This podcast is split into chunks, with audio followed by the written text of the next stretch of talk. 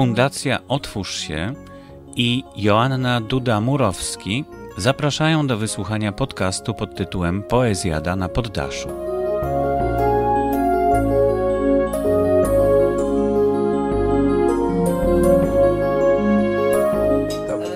Taki hałas może być na początku. Ja myślę, że, że wszyscy sobie nałożyli Leci. kawałek torciku, uzupełnili filiżanki. E, witam Was, kochani, na czwartej edycji um, Poezjady na Poddaszu, gdzie zbieramy się rzeczywiście na Poddaszu po to, żeby pogawędzić, podyskutować y, filozoficznie, poetycko i tak po prostu ludzko na różne tematy. Ostatnio, na ostatnim spotkaniu, którego mottem była tradycja, to spotkanie było powiązane z pożegnaniem choinki. Na tym spotkaniu, w trakcie dyskusji, urodziło się motto dzisiejszego spotkania. Wtedy było bardzo żywiołowo i bardzo dramatycznie i, i w takiej to scenerii i w takich bólach urodziło się motto dzisiejszego spotkania.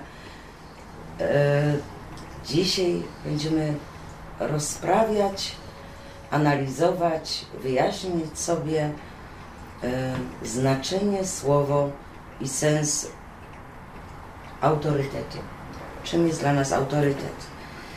Ponieważ ojcem, który pomógł urodzić się też tym spotkaniom na Poddaszu, od muzycznej strony jest Sławomir Olszamowski, który nam niejeden utwór na tym Poddaszu i specjalnie dla Poddasza skomponował.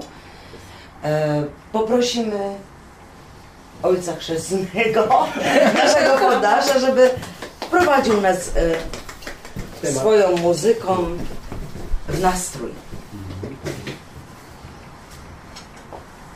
Inny, inny utwór mój z takich właśnie, z tej, z tej tak zwanej lżejszej muzy.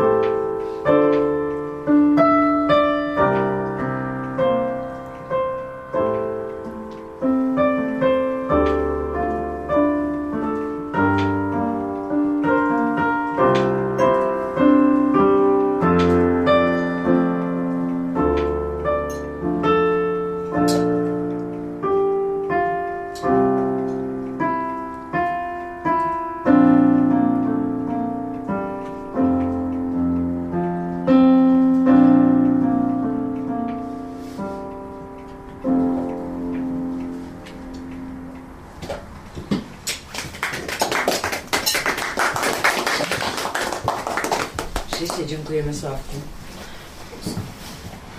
Odgłosy spożywania słodkości, postnych słodkości e, w trakcie tej muzyki troszkę zbezcześciły czy zakłóciły?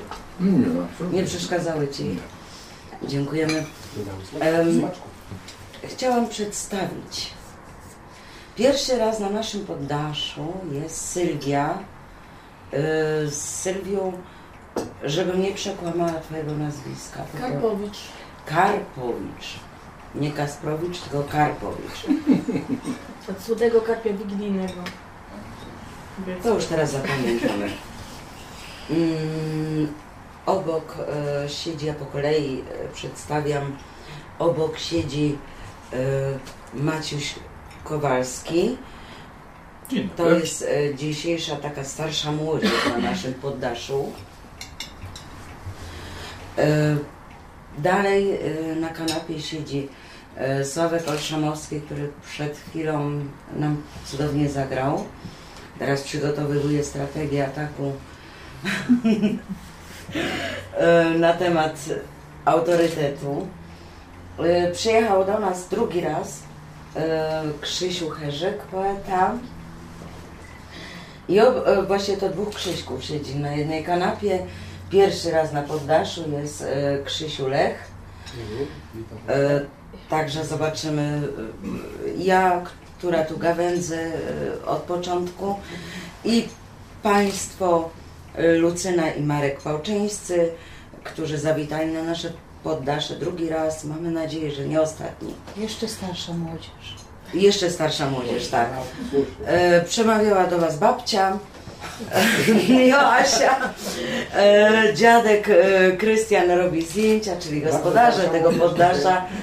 E, w drodze do nas e, z, spóź, opóźnieni przyjadą e, Benros, czyli Róża i Benedyk Frąckiewiczowie. E, oni, jak zarówno e, Sławek Olszamowski, są obecni na każdym Poddaszu, a więc i dzisiaj na czwartym też. W kratkę przybywa do nas, dosłownie w kratkę, i tu trzeba będzie coś w tej kwestii zmienić. E, nasz e, filar tych spotkań, czyli e, Marek Żmijewski, doktor filozofii Marek Żmijewski. Rzeczywiście na pierwszym był, na drugim Poddaszu nie mógł, bo za nie mógł, zachorował, i połączyliśmy się z nim telefonicznie, zrobił nam wykład filozoficzny. To był temat wtedy czas. Tak, czas. Znowuż na tradycji, czyli na ostatnim był, a dzisiaj z różnych e, względów, pechów losowych nie mógł do, dotrzeć. W sumie cieszymy się, że przeżył historię, która go dzisiaj spotkała. Mm, I ponownie w sprawdzony sposób umówił się z nami. Z, dokładnie za godzinę telefonicznie połączymy się z nim i wysłuchamy, co filozof ma do powiedzenia na temat autorytetu. Będziemy mu chyba już, bo mamy godzinę czasu, żeby tą sprawę przedyskutować, będziemy mu już mogli potem odpowiedzieć, czy jest dla nas, on jako filozof, on jako przyjaciel, również autorytetem. I do tego się przygotujmy. Zgaduję, że Sławek zacznie. Tak? Nie, no właśnie nie wiem, czy, no, czy ja powinienem zaczynać. No przecież zawsze, zawsze przygotowany jesteś. No, oczywiście, że, że mam, ale, ale boję się, że, że na tyle, jak, jak wyszło z, z dyskusji na poprzednim spotkaniu, że moje zdanie na ten temat jest na tyle mało standardowe, że nie, nie wiem, czy się dobrze nadaje na, na rozpoczęcie tego. Może zacznijmy jednak od, od tego, jak to w pojęciu większości wygląda, a potem możemy rozszerzać. Przypomnij nam, co żeśmy Ci zarzucali i czym do nas wystartowałeś, bo to był jednak kawałek czasu. No, no bo chodzi, generalnie chodziło o to, że, e, e, że traktowało, traktuje się e, traktuje się autorytet jako, jako pewną wartość, e, bardzo pozytywną, w sensie tym, że, że ktoś sobie może zasłużyć na to, że, żeby być traktowanym jako autorytet, i że z kolei no, inni powinni ten autorytet i szanować, i uznawać i tak dalej. No, to są wszystko rzeczy, do których ja mam mocny dystans akurat. No ale w, na, na tym punkcie się zbieraliśmy. No to, to, to dobrze, to powiedz, dlaczego Ty Um, uważasz, że ludzie nie powinni mieć wzorców i ideałów, idolów, To nie wolno mieszać, przepraszam. Mówimy o autorytecie. Ja nie mówię, broń Boże, w żadnym autorytetu. Dlaczego? Że, że, nie, że, że ktoś nie ma. Znaczy, według Ciebie nie ma autorytetów. Jest to forma bałwochwalcza, czy co? Jak to rozumiecie? Więc to jest z jednej strony. Uważam, że nie przypadkiem wyszedł ten temat autorytetu przy rozmowie o tradycji. Mhm. Dla mnie autorytet jest rzeczywiście sprawą właśnie jakby z przeszłości, która dzisiaj nie powinna mieć już takiego miejsca, jakie miało wcześniej i powoli zostaje usuwana, albo nawet szybko, z naszego życia, z naszych pojęć, z naszych traktowania. Więc kwestia autorytetu jest rzeczywiście, myśląc o autorytecie, więcej myślę o przeszłości, o dawnych czasach, O, o kościele, o systemie autorytatywnym, autorytet, w ogóle systemie hierarchicznym, o, o tym autorytet łączy się ze słowem autorytatywny, więc i to są wszystko rzeczy, które powoli, powoli znikają z naszego życia dzisiejszego i bardzo dobrze, bo ustępują miejsca dużo lepszym rozwiązaniom. Przykład? Począwszy od y, sytuacji w firmie, no, sytuacji zarządzania. Do, do tej pory w tym niemieckim czy europejskim systemie był system zarządzania przedsiębiorstwami właśnie autorytatywny, czyli że y, szef miał zawsze rację, a, a za, za, jakby zadaniem y, pracownika było nie podważać autorytetu szefa, bo na każde, na każdy tak zwany zamach na jego autorytet, czy na, na je, czy wspomnienie, czy w ogóle zasugerowanie, że szef mógłby nie mieć racji w jakiejś kwestii, mógł spokojnie oczekiwać kary, łącznie z wyrzuceniem z pracy. Taki był system europejski. Ale w tym, przepraszam, Sławeczku, w tym, co ty opowiadasz, troszeczkę mylisz, wiesz, ten szef autorytet, to jest nadużywanie, czy niewłaściwe używanie słowa autorytet. Tutaj, tutaj wiesz, forma dyktatury, forma dyktatury jest zamieniona, czy złagodzona, czy zakamuflowana pod słowem autorytet. Nie zgodziłbym się z stwierdzeniem, że to jest złe użycie słowa autorytet, ponieważ słowo autorytet ma co najmniej kilka znaczeń. I to jest jedno z jedno z autorytet ma bardzo wiele, wiele znaczeń i przede wszystkim autorytet a się zmienia. Autorytet jest jakby dyktowany z, z sytuacją dnia bieżącego, jak to powiedzieć, trochę modą i trochę, trochę nastrojami w społeczeństwie i, i pewnym, pewnego czasem, sytuacją, czasem świadomością społeczeństwa, wiedzą społeczeństwa. To, to jest bardzo... Na to wiele ma wpłynniku, czynników wpływ na, na to, co, co my w ogóle wybieramy za autorytet. Bo, bo, szef, bo szef, który, bo ten system taki autorytatywny prowadzenia firm, to, to był faktycznie i zauważono, że jeżeli szef popełnia błąd jeden za drugim, to doprowadza firmę do bankructwa i, i, i nie ma obecnej sytuacji wielkiego bezrobocia, takiego zainteresowania, żeby tak się działo, więc, więc decyzje sądów próbują też przyznawać rację tym ludziom, którzy faktycznie umią to udokumentować, że mieli rację, że ten szef popełniał błędne decyzję, bo to, w sumie, bo to w sumie mu pomaga w ostateczności, bo przeżywa jego firma.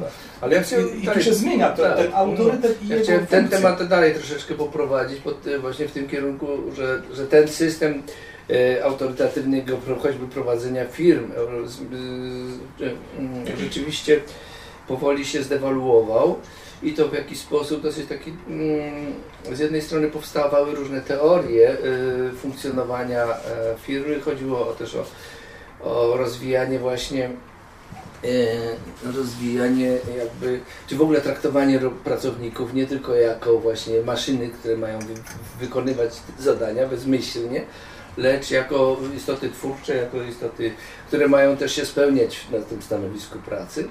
I okazuje się, że, że pierwsza firma, która wprowadziła nowe pojęcie zarządzania, była Toyota. I ta, ta, że Toyota osiągnęła wielki sukces na całym rynku światowym. Pobiła wszystkie praktycznie firmy samochodowe. W związku z czym zaczęli Europejczycy patrzeć na Japonię. Aha, jak oni to robią? No to, za, to i tutaj też zaczę, zaczęto przejmować te modele, te modele pracy, gdzie się trakt, właśnie nieautorytatywnie już traktuje pracownika, gdzie pracownik ma prawo, ma nawet wręcz obowiązek zgłaszać propozycje poprawy sytuacji, czy, czy zwracać uwagę na problemy. I, i ten, tenże szef nagle nie czuje się zagrożony w swojej pozycji autorytetu, że jego autorytet w tym systemie przestaje cierpieć. Wręcz przeciwnie. On się cieszy, że, że, że jego oddział ma sukces, ma lepszą produkcję, ma, ma lepsze wyniki i wszyscy są zadowoleni, ale autorytet przestaje istnieć praktycznie w tym sensie, w tym starym pojęciu. No co ty? Może, a może, może nawet, czy tam w inny sposób. Ja bym tutaj, ja bym tutaj zaprzeczył jego autorytet, jeżeli on prowadzi tak swoich ludzi, że oni się mogą y, realizować, realizować oni mogą swoje, swoje pomysły także y, y, składać i, i je realizować, przez to jego autorytet rośnie. Ale nie, mi się wydaje, że nie jest taki bardzo ważny punkt, nie, bo rzeczywiście wcześniej szef się czuł zagrożony jakąkolwiek krytyką z dołu, to znaczy w swojej pozycji, że on uważał, że jak ktoś zgłasza, czy, czy wiesz, podnosi no właśnie sprzeciw przeciwko jego decyzji, która jest na przykład niesłuszna, albo że, że coś można zrobić lepiej, mimo że on tego nie... To, to on się czuł naprawdę zagrożony. I, i wcześniej to się wcale nie czuł zagrożony, był pewny. Tyl, no i, on zwalniał, i, i zwalniał pracownika po prostu. I po prostu zwalniał pracownika.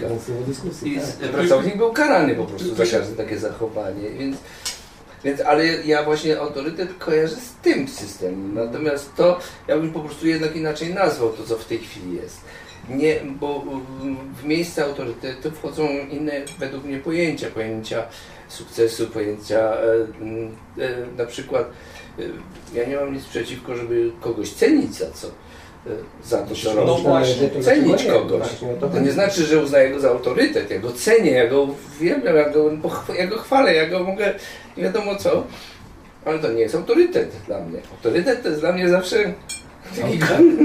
Ale, ale ja bym chciał właśnie, żeby powstawanie w ogóle samego pojęcia, w ogóle jako powstawanie autorytetu jak, jak, jako pojęcia, że, że um, może być autorytet, który powstaje, który jest narzucony i jest po prostu tym autorytetem, takim totalitarnym autorytetem, który jest narzucony, bo on jest tym szefem i on jest zawsze ma rację i ten autorytet um, jest wymuszony, a są autorytety, które powstawają i w zasadzie te, te, tych, tego typu autorytetów jest najwięcej i to jest chyba najważniejsze w sumie pojęciem autorytetu, gdy on powstaje samorzutnie, jest akcept, poprzez akceptację otoczenia i poprzez, poprzez to, że otoczenie kogoś wywyższa do, do poziomu autorytetu, przez to, że jest nieomylny, przez to, że, że prawidłowe decyzje, po, po, nieomylny, bo to jest za wysoko powiedziane, bo to nieomylny jest tylko Bóg, ale nie popełnia błędów, prawidłowe decyzje po,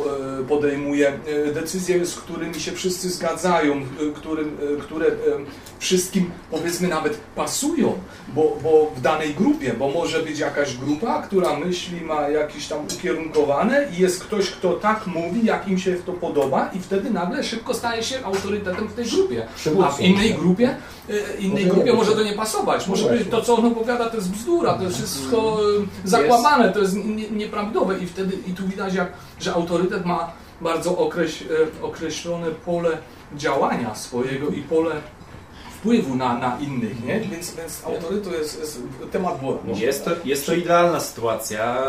Rzeczywiście najlepiej by było, gdyby władza w ten sposób powstawała, że powstawała od dołu. ktoś przez ludzi był wybierany jako autorytet. Ale rzeczywiście chyba jednak najczęściej to autorytetem zostaje ktoś, kto zostaje wybrany przez kogoś, niekoniecznie przez grupę ludzi, tylko przez kogoś.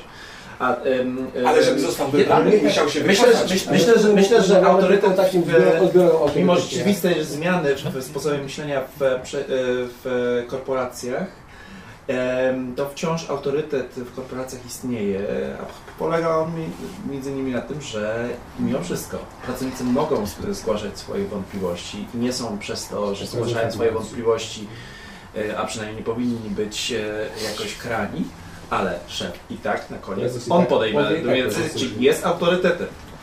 Ponosi odpowiedzialność za, to, za, to, za te decyzje ostateczne, a czy jest autorytetem, to, to, to może jest tylko wynikać w innym sensie.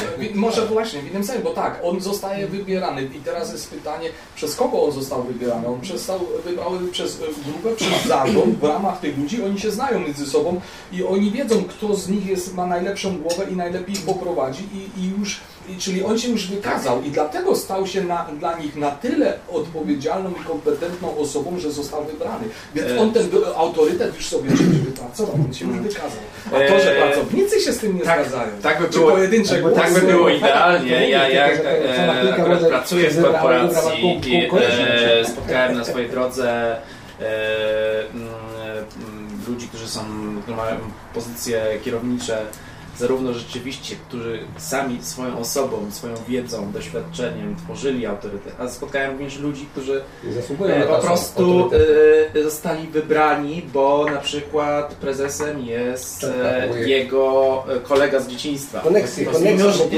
ta osoba się, ten autorytet nie nadaje. Osobiste preferencje. Jest to niestety bardzo częste. E, bo e, bardzo często, szczególnie właśnie w korporacjach, nie decyduje, e, a przynajmniej nie, nie, nie jest podstawowym czynnikiem decydującym o tym, kto awansuje, kto zrobi karierę, e, wiedza, tylko to, jak z innymi ludźmi potrafi, jak potrafi manipulować też czasami ludźmi. E, To jest bardziej performacja. To są osobiste preferencje, no ale to, to już ale taka to, osoba nie jest. A ja się was chciałem zapytać, bo mówimy o autorytetach gospodarczych, się tak to ogólnie najmniej, bo o takich rzeczywistych autorytetach, to autorytet dla każdego jest inaczej. Powiedzmy sobie, że dla dziecka jest rodzic autorytetem, no takich autorytetach. No właśnie. Powiedzmy sobie o takich językach. Tak jest to, dla dziecka jest autorytetem rodzic. Przepraszam, przednią słowo. Nie, ja się was chciałem zapytać o taką kwestię, bo zazwyczaj postrzegamy, że autorytetem wszędzie jest jakaś osoba, która jest w jakiejś tam hierarchii, czy na wyższym stanowisku, czy w jakimś statucie społecznym wyższa od innej osoby.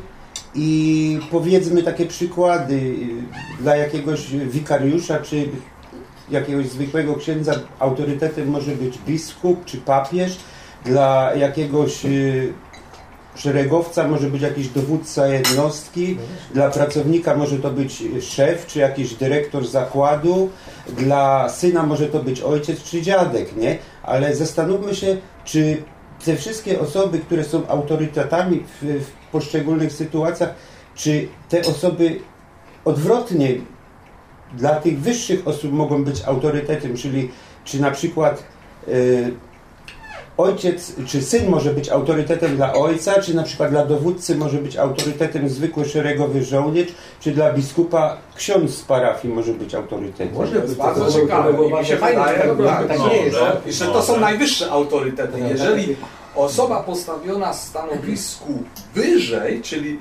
e, jako przełożona, tak, uznaje podwładnego i liczy się z jego, z, z jego e, opinią, go, słowem, To, to tym samym jest ta osoba jemu podwładna autorytetem stosunkowo bardzo wysokim, bo, bo nie ma w sumie władzy, mocy, a jednak się z nim liczą. I, i to jest ciekawe. A czy my, czy, czy my tutaj nie mylimy, nie wrzucamy do jednego kotła rzeczy typu autorytet, dyktatura, stanowisko, idol, idol. My to wszystko chyba wymieszaliśmy w jednym kotle. Ale myślę, że właśnie nie, bo właśnie słowo autorytet ma wiele znaczeń.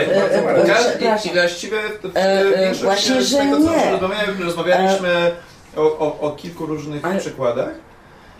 I to było wszystko, ale to były wszystkie autorytety, różne autorytety. Yy, różnym yy, widzisz, guru yy, narzuca, manipuluje, a jednak nie jest autorytetem. Jest autorytetem. Nie, ale jest, on jest, jest, grupy, jest, nie, jest, jeżeli on zmanipulował jest. ludzi. Pod pewnym względem, pod pewnym znaczeniem tego słowa jest. Jest nie, ale, że zmanipulował, tylko jeżeli oni się zorientowali. Czy, czy ja mogę, się nie zorientowali, to... Czy, czy ja mogę powiedzieć jedno zdanie do końca, a może i więcej? No nie, no, ale to, to dokładnie do tego zdania. Będę wdzięczna. Ludzie nieświadomi tego, a więc zmanipulowani. Dlatego się używa sekta, guru, a nie autorytet. Oni nie są świadomi swoich... Mnie się wydaje, że autorytet to jest coś, ktoś, kogo sami dobrowolnie z jakichś powodów szanujemy, naśladujemy albo liczymy się z jego, to znaczy, z jego zdania. Ja, ja nie będę zra... spróbuję nie zwracać na was uwagi i dokończyć moją myśl. Może mi się uda, jestem bliżej mikrofonu. O, jak wy mnie nie chcecie słuchać. I przy... Wróćmy do e, przykładów bardzo prymitywnych. E, szczep indiański. E, tam e, autorytetem e, była starszyzna. Starszyzna, która, ktoś doświadczony, kto miał wiedzę i doświadczenie i do tego, jakby to nazwać trafnie, cierpliwość, nie, nie był porywczy, czyli wiedział, że pewne rzeczy wymagają czasu. Ktoś, kto ma mądrość życiową. I on y, nie został y, y, tutaj czynnikami nepotyzm, czy, czy jakaś, y, jakaś y, głosowanie, czy coś wybrany. On był szanowany i naturalnie stał się autorytetem szczepu. Wróciłam y, do bardzo indiańskich czy aborygeńskich y, źródeł, kiedy wraz z rozwojem cywilizacji była potrzeba mienia kogoś, starszyzny, kogoś, autory, który, kto by był dla nas autorytetem, który by dał nam wskazówki prawidłowego życia. Obojętnie, czy w zakładzie pracy, czy w hierarchii kościelnej i tak dalej, ale prawidłowego. Ktoś, kto jest obdarzony mądrością. Ten ktoś nie został nam narzucony. My czujemy. I drugi przykład z mojego dzieciństwa. Podejrzewam, że każdy z was złapał się na tym. E, dlaczego ty tak robisz? Bo pani w szkole, pani w szkole była dla nas autorytetem, była mądrzejsza, uczyła nas czegoś i myśmy część próbowali samodzielnie myśleć, ale w szkole, szczególnie w podstawowej szkole, osiemdziesiąt procent tego, co pani mówiła, braliśmy na ślepo, bo założyliśmy, że ona jest mądrzejsza od nas, że ona chce nam dobrze zrobić, dobrze nauczyć. Zaufaliśmy jej. Tak po kolei mówię te etapy, jak ja rozumiem autorytet. Stała się dla nas bezwzględnym autorytetem, że jak pa, pani tak powiedziała, to tak musi być. Ludzie na wsi, wiecie, często mówili, bo ksiądz kazali. Zupełnie inny autorytet sobie wyszukali. Bo pan ksiądz kazali. Kazali, pani kazała. Ka kazali, ale widzisz, pani kazała. E, e, ale nie, pani powiedziała. E, moja mama tak mnie nauczyła, moja mama mi to powiedziała, bo moja babcia i my się powołujemy na osoby, które dla nas mają większe doświadczenie. Ja nie mówię, że są na stanowisku większym. Dla nas są mądrzejsze, mają większe doświadczenie i dla nas, dla mnie są autorytetem. Nie dla tej społeczności. Myślę, że, myślę, że masz, e, oczywiście te przykłady, które dałaś, to są autorytety, jak najbardziej. Właściwe autorytety, moim zdaniem. Nie, to jest, tam, z tym zdaniem bym się nie zgodził. E, to są takie jakby pozytywne autorytety. Natomiast, e, natomiast e, szef pracy, który jest, którego na przykład ktoś nie wybierał, ma takiego szefa, jaki został wyznaczony bo przez pracodawcę. E, Przepraszam? Jest, jest bo, jest, bo, e, dlaczego to robisz? Bo szef mi powiedział. Ale nie, nie, nie, nie, właśnie usiłowałam... Maćku, ja... jego po prostu władzy, ale to... Tak, ja usiłowałam, całe to wywód zrobiłam, że Właśnie nie dlatego, że on jest e, e, kierownikiem szczepu. Ale ja to zrozumiałem. Albo, że, nie, nie, nie. Ja to powiedziałam, jest pani jeden z przykładów. Pani powiedziała i tak trzeba robić. Ja pani uważam. Tak. To jest mój tak, autorytet, to jest, mój wybór. To jest nie jedno ze znaczeń słowa autorytet, takie właśnie pozytywne. Ale właśnie właściwy. Nie, nie, nie. nie, nie. Przepraszam, inne są narzucone. Jeżeli, ale to jest też autorytet. Jeżeli ty nie szanujesz własnego dyrektora, ale, ale, ale robisz, bo on ci tak każe, tak, to, to on to... nie jest dla ciebie autorytetem. Jest, jest, jest, jest w pewnym sensie. Krzysiu trochę wyjaśnię, okej? Wrócę z powrotem do tego pierwszego początku z twoimi Indianami. Ty na samym początku powiedziałaś, że była taka grupa starszych i to, była, i to był autorytet. Czyli sama nazwałaś grupę osób, a powiedziałaś, że to jest jeden autorytet. Czyli e, więcej osób e, widziałaś jako autorytet. I to, i, i to jest właśnie to, e, że jeżeli e, ludzie wybierają jako autorytet jedną osobę, a nikt nie jest nieomylny i, ta autory, i tej auto, ten autorytet tej osobie kiedyś może, jakby to powiedzieć, nazwijmy to w prosty sposób, jak woda sodowa uderzyć do głowy i zacznie robić nadużycia, czy zbyt wiele błędów, czy to wykorzystywać, a jest tym autorytetem i dzięki niemu dostał tą władzę, tak jak znowu ty z kolei mówisz, że jest tym szefem i wolno mu powiedzieć, chociaż to jest bzdura i muszą go wszyscy słuchać, to wszystko się wtedy zaczyna walić.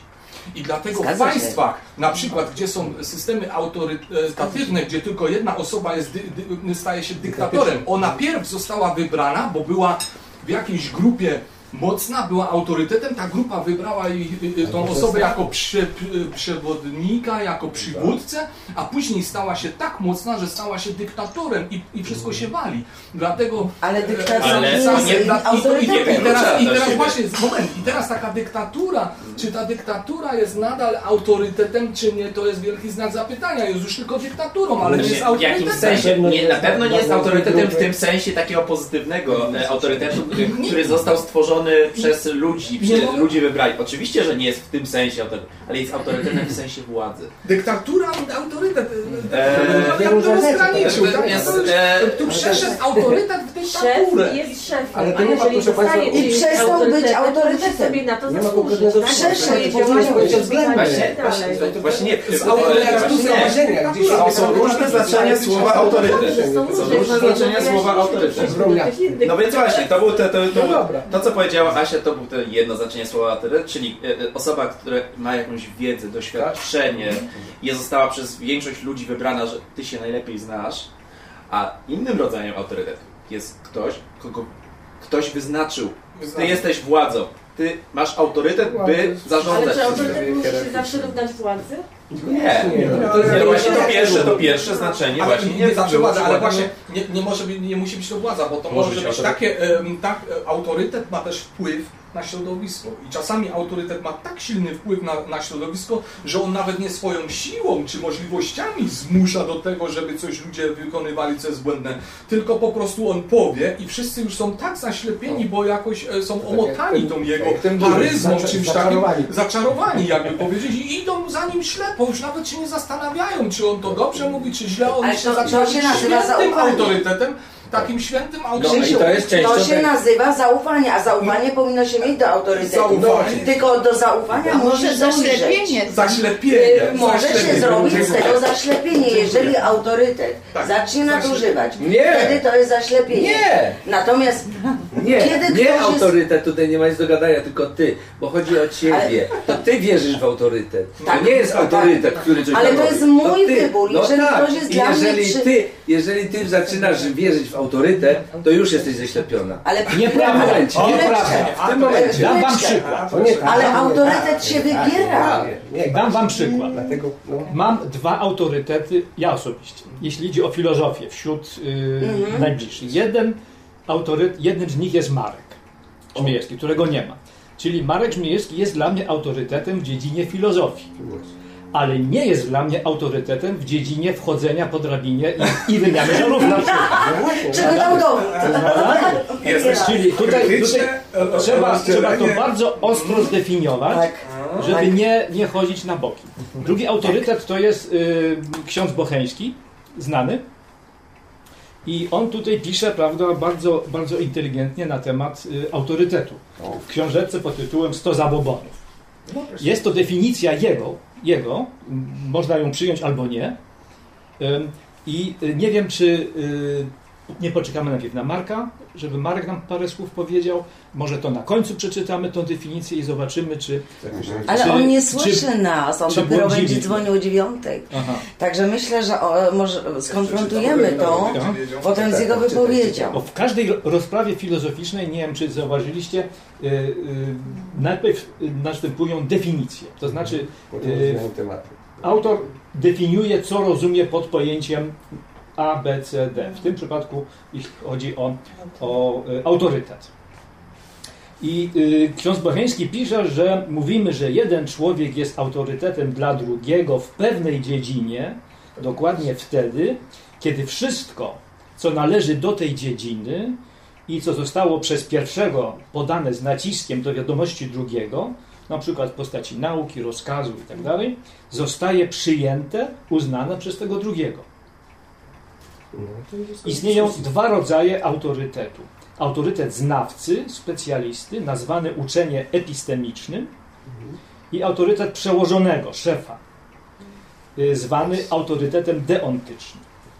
W pierwszym przypadku, czyli w tym epistemicznym, jest ktoś dla mnie autorytetem wtedy i tylko wtedy, kiedy mam przekonanie, że daną dziedzinę zna lepiej ode mnie i że mówi prawdę. Einstein jest na przykład autorytetem epistemicznym z fizyki dla mnie, nauczyciel w szkole autorytetem epistemicznym w geografii dla uczniów tej szkoły i tak dalej. Autorytetem deontycznym jest natomiast dla mnie ktoś dokładnie wtedy, jeśli jestem przekonany, że nie mogę osiągnąć celu, do którego dążę, inaczej niż wykonując jego rozkazy. Majster jest autorytetem deontycznym dla robotników w warsztacie. Dowódca oddziału dla żołnierzy i tak dalej, i tak dalej. Autorytet deontyczny rozpada się dalej na autorytet sankcji, gdzie autorytet ma inny cel niż ja, ale słucham jego rozkazów z obawy kary. I autorytet solidarności, kiedy obaj mamy ten sam cel, jak na przykład marynarze mają ten sam cel, co kapitan statku, niebezpieczeństwo. To jest taka ogólna definicja yy, yy, Dobre, dobre podsumowanie naszych pierwszych minut. Popatrzcie właśnie ten epis, epistemiczny. epistemiczny.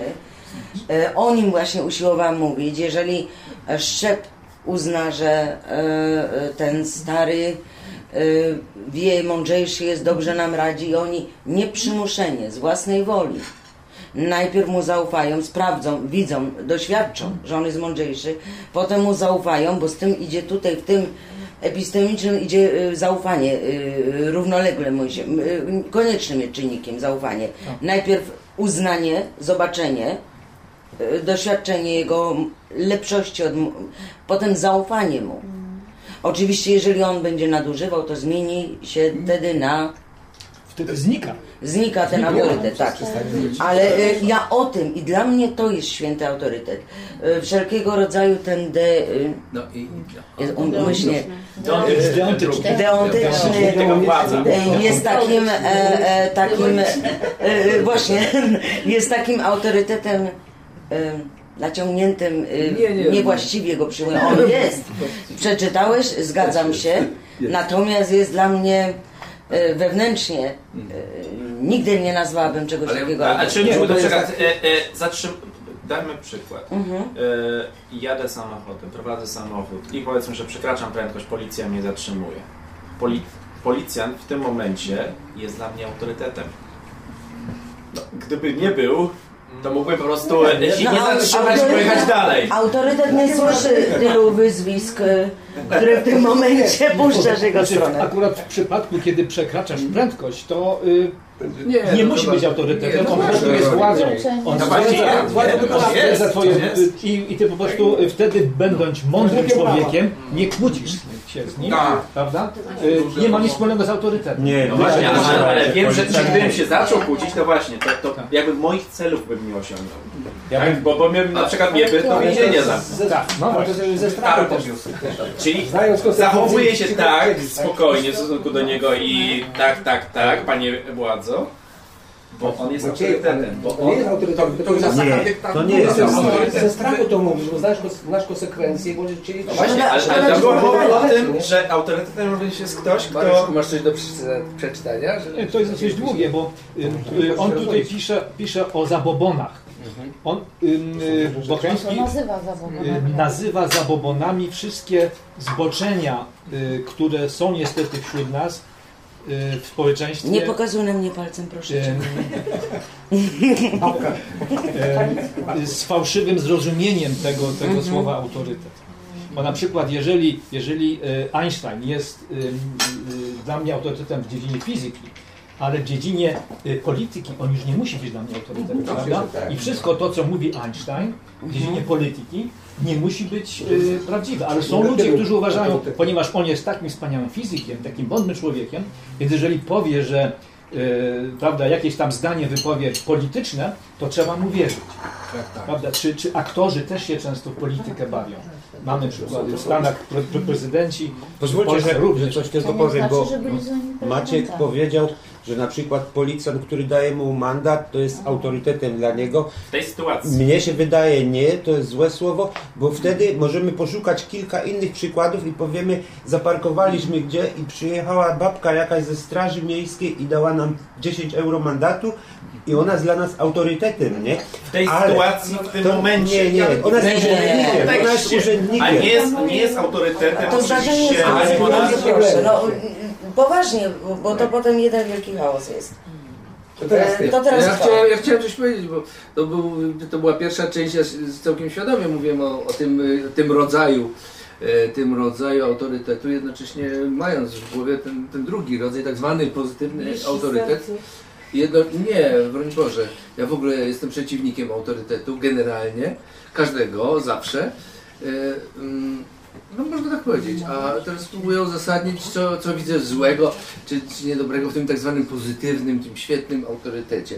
W czym problem? Bo w, akurat w świecie, w świecie nauki często mamy do, do czynienia z taką sytuacją, że wchodzi, wchodzi na scenę nowy mózg, znakomite rzeczy ma, no i jest, oczywiście ma ciężko się przebić, w końcu się przebija, staje się autorytetem. To znaczy, że rzeczywiście wszyscy uznają, tak, masz rację, wyliczyłeś to, zrobiłeś tamto. Staje się rzeczywiście autorytetem i dla młodych, i w ogóle przede wszystkim. I co się dzieje? Akurat to możemy obserwować w świecie nauki bardzo regularnie, że przychodzi taki Planck, na przykład Max Planck oblicz, zrobił obliczenia na temat teorii kwantowej. I co? To robi autorytet. Tępi Plancka oczywiście, prawda? Bo, no tak, no bo, bo to się nie zgadza z pojęciem autorytetu, prawda? Autorytet uważa, ten, ten najpozytywniejszy autorytet, ten autorytet złożony z ludzi, którzy też no, pracowali, do, do, doszli rzeczywiście do znakomitych rzeczy. To oni właśnie blokują teraz Maxa Plancka, bo, bo ten wymyślił coś, co się nie zgadza. I ja jestem przeciwnikiem, dlatego jestem przeciwnikiem słowa autorytet. Autorytet jako coś, co ma być niepodważalne. Nic nie jest niepodważalne. Nie można tak żyć. Nasze życie nie, po, nie powinno być w ten sposób, że jest niepodważalne. Fakt, że umrzesz jest faktem niepodważalnym. Są rzeczy niepodważalne. Definicja nie twierdzi, że ten autorytet jest wieczny.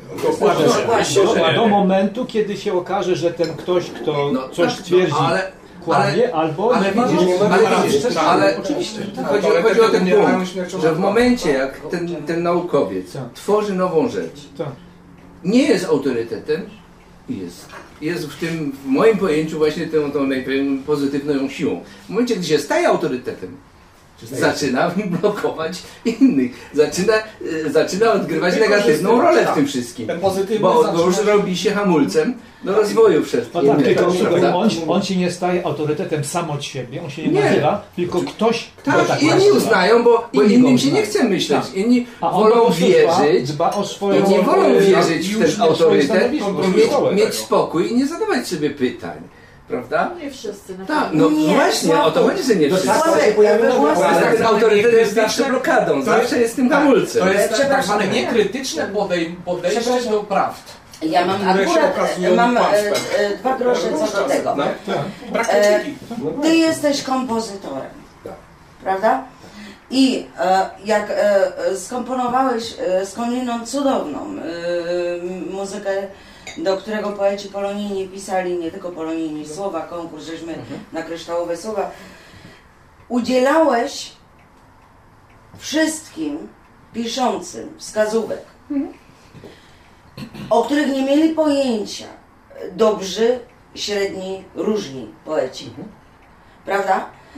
Żeby pisząc tekst zwracali na to i na to, bo w tym momencie jak są takie nuty, takie dźwięki, to taka złówka. Słuchaj, oni tego nie sprawdzali, oni nie brali tego pod lupę, oni po prostu powiedzieli, kompozytor zna się na tym, jest autorytetem i my musimy się do tego dostosować. W tym momencie byłeś, ale byłeś autorytetem. Einstein powiedział coś takiego, nie? Że on był zawsze przeciwny wszelkim autorytetom. Tak, i życie go ukarało za te przeciwieństwa tym, że sam stał się autorytetem i sam się no, nie mógł ale, ale w tym momencie, I w tym momencie to jest ten problem. I to jest ten problem, tak. Ja też nie chcę być, nie chcę być, nie byłem, nie jestem autorytetem dla dzieci, nigdy nie byłem. A masz jakiś swój własny autorytet?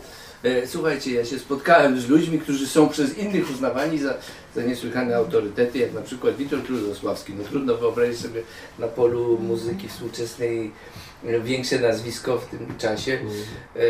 Miałem to szczęście być zaproszony do niego do domu na pogaduszki, przy czym to trwało pięć godzin samej takiej rozmowy z Lutosławskim, gdzie analizowaliśmy partytury. Ja, ja znałem oczywiście jego, ale pokazywałem mu moje. Rozmawialiśmy o różnych problemach. Słuchajcie, ja nie miałem ani przez sekundy wrażenia, że ja rozmawiam z jakimś autorytetem. A liczyłeś się A z jego zdaniem? Ja rozmawiam... Nie! W ogóle nie? Myśmy się kłócili. A czy ty nie masz problemów z tego? Nie. Następny temat. Nie. Grzechy główne. Nie. Nie, nie, nie, nie, nie, nie. Myśmy, myśmy, roz... słuchaj, myśmy pracowali nad problemami, myśmy zastanawiali się nad problemami. Jak to jest? A może tak, a może siak? Aha, słuchaj, ja, ja dałem taką propozycję, mówię, to jest ciekawa propozycja.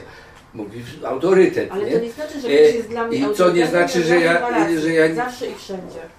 No, gdyby to było... Gdyby... Ja znam oczywiście przykłady inne. Szanuję, doceniam. Ja znam, znam przykłady inne, ale ja mówię, z Lutosławskim akurat tak się rozmawiało, że, że w pewnym momencie była śmieszna sytuacja.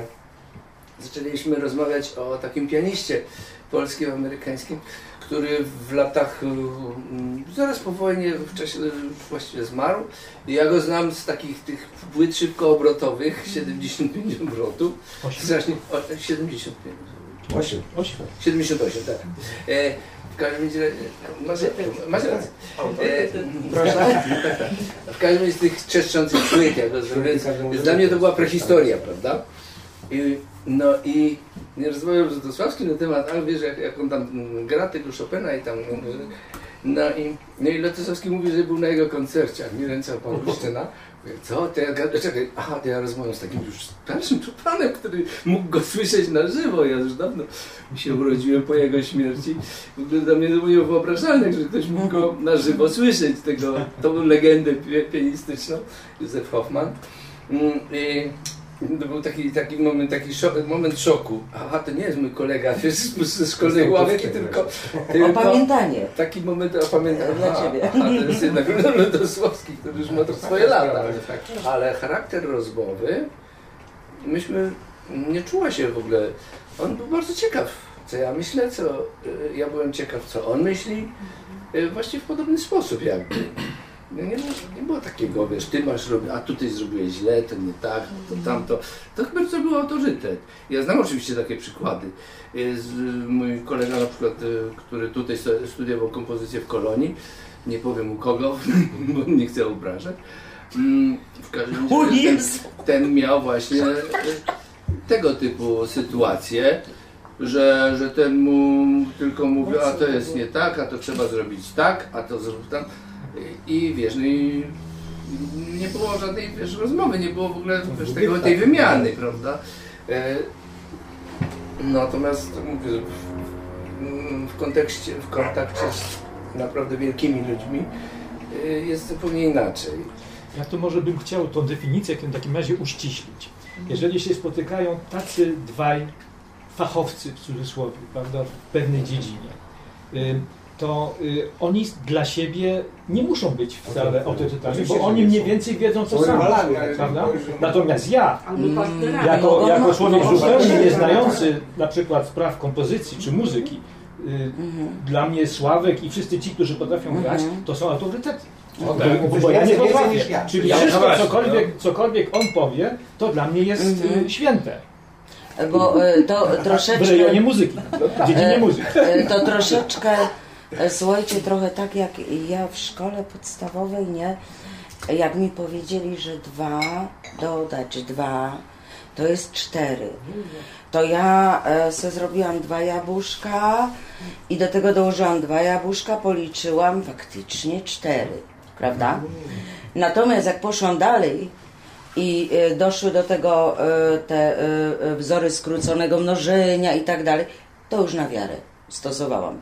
Już nie wysilałam się, żeby dochodzić do tego, do, do czego już jakieś autorytety doszły i cały świat to stosuje, sprawdził. Już po prostu tego nie sprawdzałam. Brałam na wiarę, stosowałam i wszyscyśmy stosowali wzory skróconego mnożenia. Cóż to jest innego, jak zaufanie i jakiś tam autorytet, że jakiś tam naukowiec doszedł do tego. Jeżeli mi nie powiedzą, a to mi się zawsze myli, że jak papierek lakmusowy wsadzę do y, chemiku, do kwasu, to jest czerwony. czerwony, a jak do zasady to niebieski, to ja im wierzę. Ja nie robię sobie rozczynników w domu. No to nie jest wiara, zasadowy... to jest wiedza. Tak, ale ktoś do tego doszedł i teraz mi dają... No nie, i... ktoś to, to zrobił tego. Ktoś zrobił ten papierek lakmusowy, że akurat... Tak, tak, ale chwileczkę, ale ktoś wiedział, że lakmus bada te rzeczy, kolory. I ja kupuję papierek... Poczekaj, papierek lakmusowy rozpakowywuję, piszę lakmusowy i ja wierzę, że on jest lakmusowy i tym o, na czerwono, o, na niebiesko. To jest moje doświadczenie, czy zawierzyłam komuś, kto do tego doszedł. W pewnym sensie ci, którzy to wymyślili, są dla mnie autorytety. To jest dyskusyjne. Joasiu, ale jak kupujesz w sklepie różne rzeczy, to, zna, to wierzysz, że cię nie otrują. Nie, to nie wierzę. Nie wierzę. Nie, nie. No ale jest, jest coś. To nie, to sprawdzam. O, zaczynam od daty ważności. Od składników. Ale, ale my na przykład jemy ten tort i wierzymy, bo jesteś dla nas autorytetem, jeśli jedziesz do domu. No powiedz, że dziś smakuje i marzowe i poczęstuj się. Nie zagaduj okrężną drogą i nie wykorzystuj słowa autorytet. Poczęstuj się. Ale widzisz, Asia, popatrz, w twoim przykładzie na początku ich kontrolowałaś, nie byłaś krytyczna, sprawdzałaś, jabłuszka kładłaś, liczyłaś. Później przeszłaś do, tak zwan, do takiego momentu, gdzie im uwierzyłaś i już nie sprawdzałaś, żeby być szybsza, dojść do sukcesu. Tak. I, tak. i, i tu, powstały te, te, tu powstały dwa problemy. A jeden to jest ten, o którym ty mówisz, że, że po prostu ludzie zleniwili tak? i już no, idą na łatwiznę i nie tworzą, nie szukają nowego, tak. czegoś nowego, co może być, co może się okazać prawdą, a to stare się przestaje wtedy uh-huh. prawdą okazywać. Po prostu zanika ten rozwój. A drugi problem jest ten, który tutaj mówiliśmy, że, że jeżeli tym autorytetom tak cały czas już później tylko tak wierzysz, bezkrytycznie, to te autorytety urastają do, do funkcji dyktatury, ślepej, ślepej, ślepej po prostu Krzysiu, siły dyk, dyktatury i bałwochwalstwa, a, a my im dalej za nimi podążamy. Krzysiu, zgadza się, tylko popatrz, dałam umyślnie taki podstawowy y, przykład, który jestem w stanie ogarnąć. Mówię o szkole podstawowej, gdzie wiadomości są podstawowe. Co się dzieje z każdym z nas? Jak te podstawowe wiadomości, każdy czuje, w której dziedzinie y, jest mu Interesu, interesująco iść dalej, tak. która jest jego pasją. I wtedy inne zostawia, zostawają yy, na poziomie podstawowych wiadomości, a jedna staje się... Tym, co się yy, tak. I, I na przykład Sławek poszedł yy, pianistyka, yy, kompozytorstwo. I ja nie jestem w stanie później, yy, jak następuje to rozgałęzienie, Rozumiesz, tych wiadomości, one się nawarstwiają w każdej dziedzinie. Nie jestem w stanie ogarnąć wszystkiego i być geniuszem we wszystkim. Wobec tego te podstawy jeszcze jestem w stanie zbadać, sprawdzić. Resztę, ja się staję specjalistą, akurat trudno, zły przykład, zły przykład, Marek Żmijewski staje się specjalistą od filozofii. Cokolwiek on powie, na jakiekolwiek nazwiska, również z tej z tego lenistwa, czy z tego ignoranctwa, którego my nie posiadamy, a on rozwinął w tym, my mu wierzymy. Że jak on się powoła na to nazwisko i zacytuje jakiegoś filozofa, my mu wierzymy, że ten cytat należy, bo my nie wiemy, bo nie byliśmy w stanie ogarnąć takiego zakresu. Jak yy, Sławek powiedział, takich sylab, przy takich nutach, nie róbcie, bo tak nie można, bo się źle będzie śpiewał. Ja nie robię doświadczeń od nowa, nie odkrywam od nowa Ameryki i świata. Ja mu po prostu wierzę, bo on w tej dziedzinie jest dla mnie autorytetem, bo on się skupił na tym, w tym poszedł dalej. Rozumiesz? I my musimy, my musimy sobie w pewnych kwestiach wierzyć. Dla nas e, teoretycznie ksiądz powinien być autorytetem teologii, bo on w tym zakresie studiował. A e, który z nas przeczytał oddechy Pismo Święte? Nie, no, wiedziałam, ja e, próbowałam. Ale e, Apokalipsa Świętego Jana mnie e, wystraszyła. Wystraszyła, totalnie. Także rozumiesz, a ktoś ten, on powinien być. Ci, którzy w dane, oddali się danej dziedzinie, ją rozwinęli analitycznie i szczegółowo, i szerzej, i lepiej niż my, są w tej dziedzinie, w tej dziedzinie. Dla mnie moja mama była autorytetem pieczenia ciasta drożdżowego. Mnie zawsze drożdżowe ciasto nie wyszło, a moja mama na oko proporcje ciach już było. No tak. Ty się rozumiesz? W tej dziedzinie czyli jest każdy z nas jest, ja mówię o tym pozytywnym, każdy z nas ma coś, czego ktoś inny nie ma, bardziej rozwinięte. I w tych, w tych szczepach, od których zaczęłam moją wypowiedź, już kończę, bo was, was się gotuje, starsi ludzie mieli większe doświadczenie. Wiedzieli, dlaczego z tej strony trzeba atakować nieprzyjaciela, dlaczego y, trzeba tak palić ognisko, dlaczego tak trzeba ten owoc ciąć, a nie tak, bo na przykład z tej strony jak obierasz, to gorycz rozprowadzasz po owocu, na przykład. To jest kwestia, na przykład, to jest kwestia doświadczenia, dlaczego tych jagód nie możesz jechać, jeść, bo są trujące, a te, te na to, i na to pomagają. Z doświadczenia on ma mądrość, której ja nie posiadam. I ja, dla mnie autorytetem jest ten, kto ma pewną mądrość, której ja nie posiadam. I wtedy rodzi się we mnie zaufanie, zawierzam tej jego mądrości, twojej, twojej, twojej, w tym, czego ja nie jestem w stanie.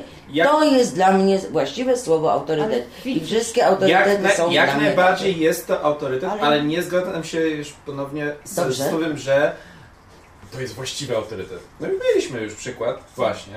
Bo cały czas się kręcimy właśnie wokół tego pierwszego znaczenia słowa autorytet. Dyrektorów firmy. Nie. To, co mówisz, to jest, to jest właśnie ten pierwszy, pozytywny autorytet. Jak najbardziej jest to autorytet. Dla mnie również jest to autorytet. E, ale ale jest, są, inne, jest, są inne znaczenia też słowa autorytet. Właśnie... I no ja to, właśnie one są niewłaściwe, niewłaściwe, ja, tylko ja, inne. Za każdym razem moją wypowiedź zaczynam dla mnie.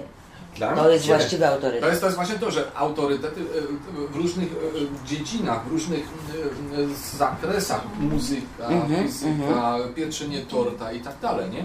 To są, to są takie małe, małe zakresy. Później są zakresy większe, jakieś społeczne i tak dalej. Jednym z takim dosyć dużym regionem jest jedno państwo, które wybiera swoją głowę do rządzenia, albo króla, albo prezydenta, albo, albo jakiegoś tam przywódcę. Nie? I, i, tutaj, i, i tutaj też są kwestie autorytetu i później jest, jest na, na, w przykładzie całego państwa można zobaczyć, jak autorytety często zawodzą.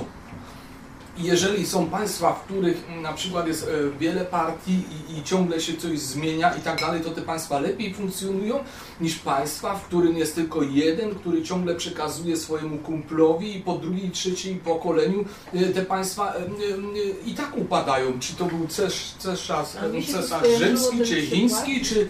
czy jakiś inny, upadły, a były przecież to wysoko rozwinięte kultury w tamtych latach, a upadły, bo, bo się zbyt jeden autorytet po prostu pierwszy powstał, wykształcił, doszedł do, do szczytu i, i później i to właśnie trzymali się, się stali się ślepi na wszystko no, i tak. Ale, ale, ale, ale to nie upadło.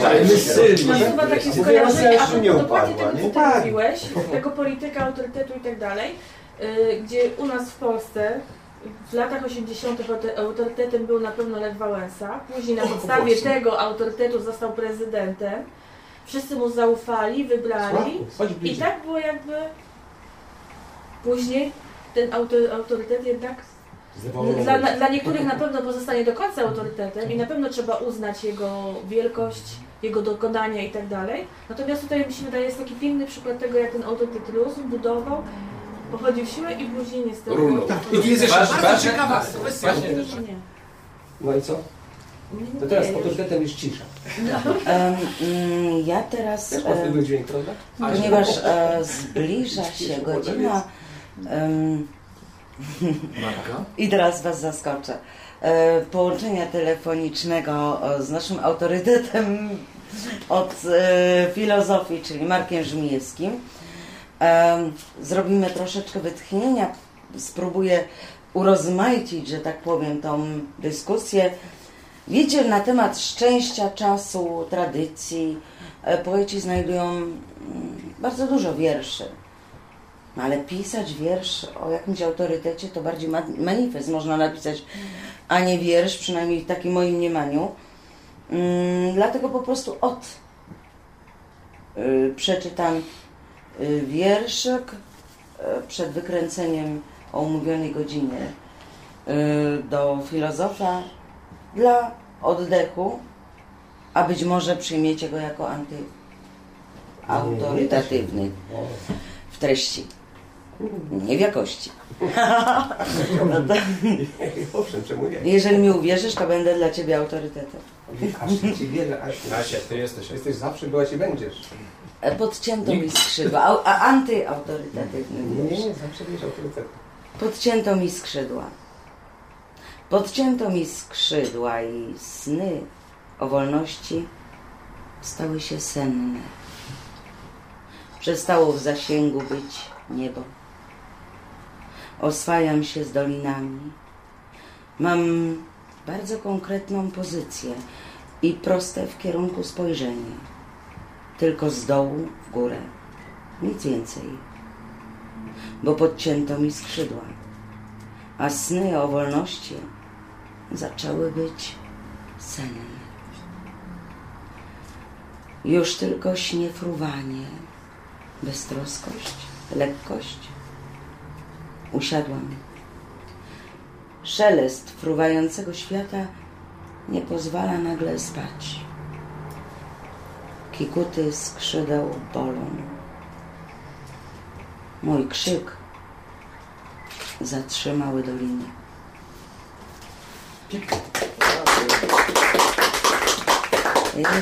Teraz nadej, naj, nadejszła wielkopomna. Teraz Asiu wykręć mu. Może, może trochę... Teraz Asia do przyjaciela. Może trochę muzyki. Asiu? Może trochę muzyki. Może muzyki?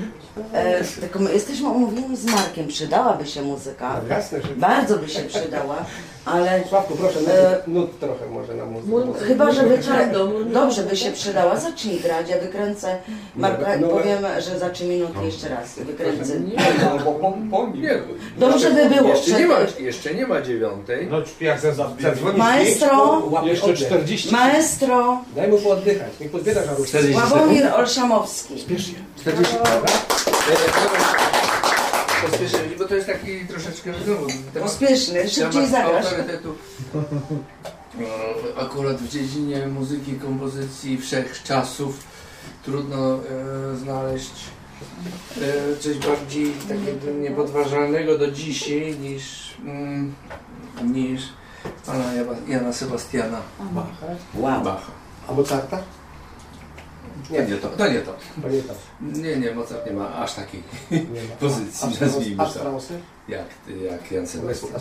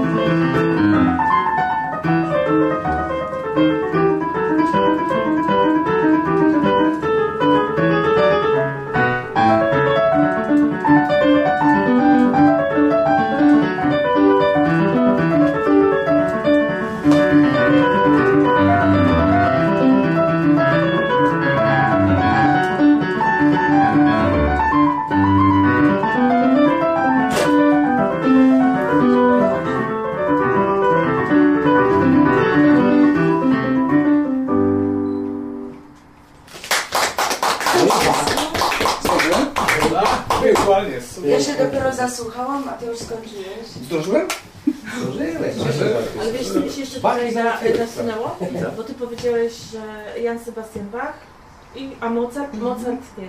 To też trochę gusty nasze osobiste określają, kto lub co, kto będzie naszym autorytetem. Tak, tak, ja mówię, tylko że i dla nas autorytetem. Czy mogę dać cię na głos i czy możemy cię posłuchać? Także witamy cię, Marku, w naszym gronie. Zadam serdecznie. Dzień dobry. Witamy, witamy, witamy, witamy panie Marku. Z którymi chciałem dyskutować, ale niestety nie wyszło. To, ale mam takie wyjście, że mogę powiedzieć, co myślę i wycofać się. I nikt nie będzie mnie krytykował. Nie licz na to. Pewien, pewna zaleta. Ale jeżeli chodzi o autorytet, to to jest... Na pewno już wspomnieliście, że to są, pochodzi z autorytas, nie? To znaczy powiększać właściwie po łacinie. I to jest e, powiększać, powielać, ale co? To powiększenie aktu założycielskiego. To było w stosunku do, do, do, do Rzymu. Rzym, który został tam kiedyś mitycznie założony, teraz e, e, żyje i ma żyć przez wieczność, ale należy ten akt odnawiać. I właśnie ten akt odnowienia, e, założycie e, tego e, no, aktu założycielskiego Rzymu w różnych czasach, które się zmieniały, odnowienie tego aktu, to właśnie było to e, autorytas. I do tego byli powołani, że tak powiem, ludzie, którzy mieli dostęp do tych wartości, yy, dla których uznawano, że Rzym jest właśnie warty odnowienia. I to byli starsi, czyli senatorowie, którzy mieli yy, no, wgląd w te wartości, które leżały u podłoża założenia Rzymu.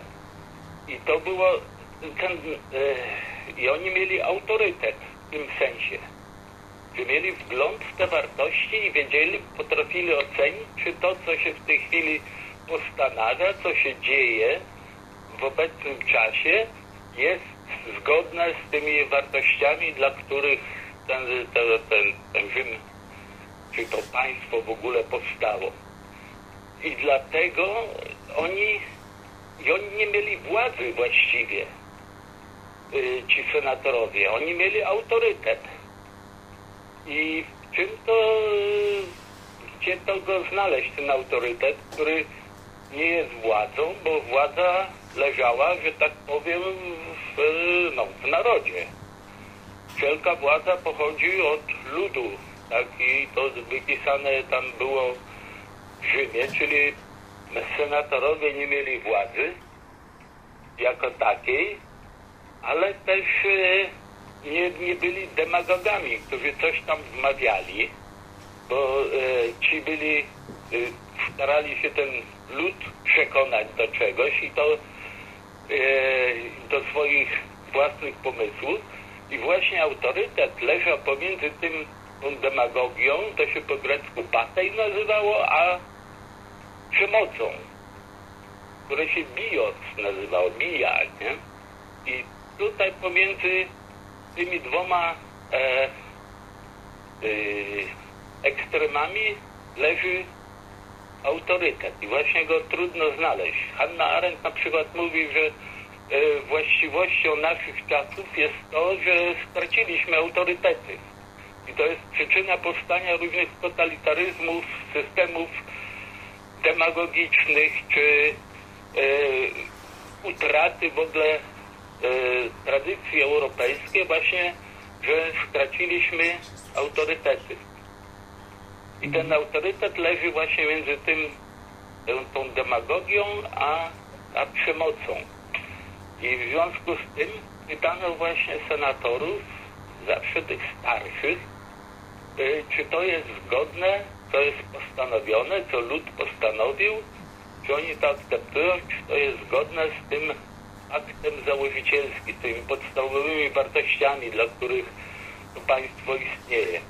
I czy my mamy taki autorytet, kogo mamy zapytać, czy to, to czego my dążymy, w tej chwili jest zgodne, nie wiem, z tym, co chcemy jako zachować, czy z humanizmem, czy yy, z tradycją wolnościową europejską, czy demokratyczną, yy, do czego, do kogo mamy się zwrócić, czy mamy taki autorytet. I te autorytety były różne dla, właśnie dla, yy, dla Greków, to właściwie takim autorytetem to był kiedyś Homer, opowieść, epopeja, która opowiadała o życiu i działa, działaniach bohaterów greckich, którzy byli e, znaczący dla, dla historii greckiej. E, dla Rzymian był ten akt założycielski e, miasta. W średniowieczu była naturalnie religia najwyższym autorytetem i Pismo Święte. W świeckim, można powiedzieć, myśleniu największym autorytetem był wtedy Arystoteles. Wystarczyło napisać, podać filozof bez podania imienia i już wiadomo było, że chodzi o Arystotelesa. Czy my mamy teraz takie autorytet, do którego się odwołujemy wtedy, kiedy yy, no, odpowiedzi nie są jasne. Kiedy się odwołujemy do jakichś najwyższych wartości, które, które nami powinny kierować. I kto ma dostęp do tych wartości? Jeszcze można to pogłębić w ten sposób, że yy, w dzisiejszych czasach, jak to Nietzsche powiedział, żyjemy w czasach nihilizmu, kiedy te wartości największe odwartościowały się. Czyli to by się zgadzało, że żyjemy w czasach pozbawionych autorytetu. Nawet nie możemy się odwołać do tych wartości, bo one są kwestionowane, czy w ogóle takowe są. I to jeszcze można by sprowadzić dalej, że e, tak jakoś historycznie przyglądając to wszystko, że e, można by takie znaleźć dwie postawy wobec autorytetu. Jedna to jest, można nazwać, liberalna, a druga e, konserwatywna. I że właśnie liberałowie twierdzą, że e, zwalczanie autorytetów oznacza automatycznie jakby przyrost wolności, a konserwatywni odwrotnie, że właśnie wolność czy niszczy wartości, które stworzyła tradycja i trzeba bronić tego, tych autorytetów e, z tradycji nam znanych. I dlatego właściwie wszystkie takie ruchy rewolucyjne czy w starożytności, w średniowieczu, aż do naszych czasów właściwie były rewolucjami, rewolere, czyli powrót do, do czegoś, nie? Odnowienie czegoś. Właśnie odnowienie tego, tych podstawowych wartości leżących u podstaw społeczeństwa, nie wiem, czy konstytuujących wartości życia ludzkiego. One nie były zniszczeniem, tylko powrotem. Rewolere, nie? Dopiero Machiavelli zmienił ten koncept i że rewolucja nie jest powrotem do czegoś, co leżało u podstaw, tylko stworzeniem czegoś nowego. Absolutnie czegoś nowego, które ma się, jeżeli ma szczęście i siłę za sobą, to ten bios, to, to yy, utrzyma się. Ma szansę yy, trwać w przyszłości. W związku z tym to jest zaprze... ta koncepcja rewolucji jest jakby zaprzeczeniem pojęcia autorytetu, które leży właśnie między pomysłem jakimś, który każdy może mieć, między samowolą, swoim wyobrażeniem, jakąś ideą i przeforsowaniem tego na siłę no, w świecie czy w społeczeństwie. Bo mamy prawo według Machiavellego stworzyć całkowicie coś nowego. Jeżeli mamy odpowiednie środki, to, e, to nam się to uda. I żadna tradycja, żaden autorytet nas nie wiąże. I to było zaprzeczenie właśnie takiej pojęcia rewolucji w starszym sensie, która była powrotem właśnie do tego, co warte było kontynuować i zachować. No jeszcze inny taki, e, to jeden Machiavelli, który, że tak powiem, to pojęcie autorytetu e, no, zniszczył w naszej świadomości, bo to się prze, e, przebiło jego, jego zdanie. A potem jeszcze można powiedzieć, że takim drugim wrogiem pojęcia autorytetu była, było pojęcie historii jako, e, jako dziejów podlegających żelaznym prawom. Historia ma swoje prawa, historia prowadzi do czegoś i to są żelazne prawa, których nikt nie może e, zanegować czy im przeszkodzić. Historia ma, dąży tam do czegoś i z żelazną konsekwencją niszczy wszystko po drodze, co, co, co by jej przeszkadzało. W związku z tym ci rewolucjoniści stali się agentami historii, że oni rozpoznali tą konieczność dziejów i służą tej konieczności dziejów. Stają e, do dyspozycji i wiedzą, że po prostu e, ta ich e, koncepcja musi się ziścić, czyli zrealizować historię. Stali się agentami historii i w związku z tym to takie pojęcie żelaznych praw historii zniszczyło w ogóle polityczność, że nie poprzez dyskusję i wybranie e, jakichś najlepszych możliwości czy odwołanie się do tych autorytetów dyskutuje się o kształcie społeczeństwa, o przyszłości, tylko powołuje się na żelazne prawa historii. I tutaj nie ma, że tak powiem, wyjścia, nie ma tego obszaru pomiędzy, pomiędzy dyskusją a, a, a, a przemocą. I człowiek staje, straci, no, traci wtedy wszelką wolność wyboru, która leży u podłoża w ogóle e, życia politycznego, jako e, jest podstawą do realizacji człowieka jako jednostki politycznej, którą jest, nie? Bios politicos, czyli człowiek to jest definicja człowieka, człowiek, który żyje w polis, w społeczeństwie i poprzez e, e, przekonanie innych do tego, co robi, że tak powiem, realizuje swoją przyszłość i właśnie takie pojęcie historii jako żelaznego procesu, który tak samo jak w naturze są prawa natury, tak samo są prawa historii, że ono zmiecie wszystkich, którzy mu się przeciwstawiają, to po prostu zniszczyło, doprowadziło też, taka postawa doprowadziła do zniszczenia pojęcia autorytetu, do którego się odwołujemy, że tak powiem, pragnąc stworzyć coś nowego. No dobra, ja bym na razie, że tak powiem, tyle wrzucił do dyskusji u was do stołu. Słuchaliście? Tak, tak, tak, bardzo uważnie, zapartym tchem.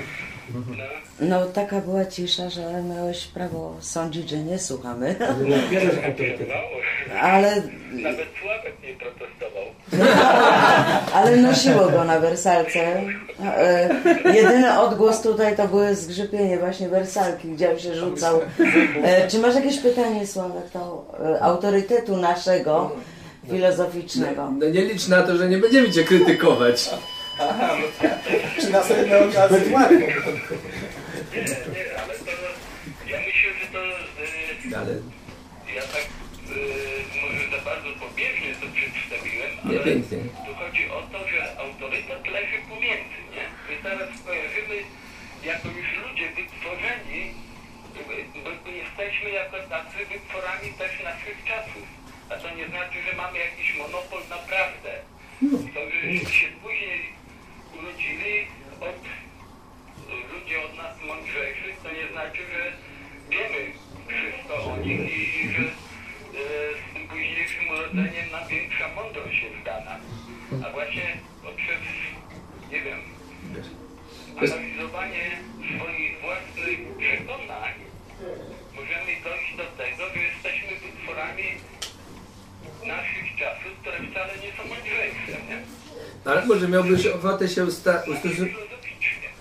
Może, może miałbyś ochotę się ustosunkować, bo ja rzuciłem taką jakby tezę, że autorytet jest hamulcem postępu z jednej strony, właśnie dlatego, że tak jak to mniej więcej określiłeś u tych konserwatystów i tak dalej, mówiąc o konserwatystach, że jest z jednej strony hamulcem postępu, a z drugiej strony właściwie bardziej należy do przeszłości niż, niż do dzisiejszych czasów, na co oczywiście też jest sporo takich, sporo znaków i ten upadek autorytetu w dzisiejszych czasach ja, ja widzę w każdym razie bardzo pozytywnie, w żadnym wypadku nie jako zagrożenie, tylko że jako objaw po prostu zmieniającego się szybko świata, jako objaw y, szybkiego postępu.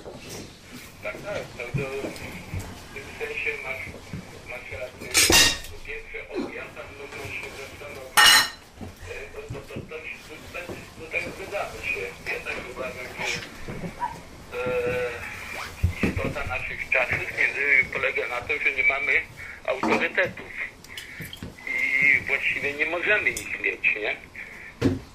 Nie tylko dlatego, że te czasy są szybkie, tylko że nie mamy takiego czegoś, co byśmy wszyscy wspólnie uznawali. Tak jak to był akt założycielski, czy mity założycielskie kiedyś społeczeństw były, nie?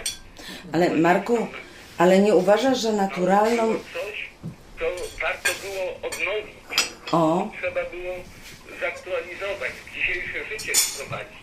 My takiego część, takiego mitu nie mamy w tej chwili.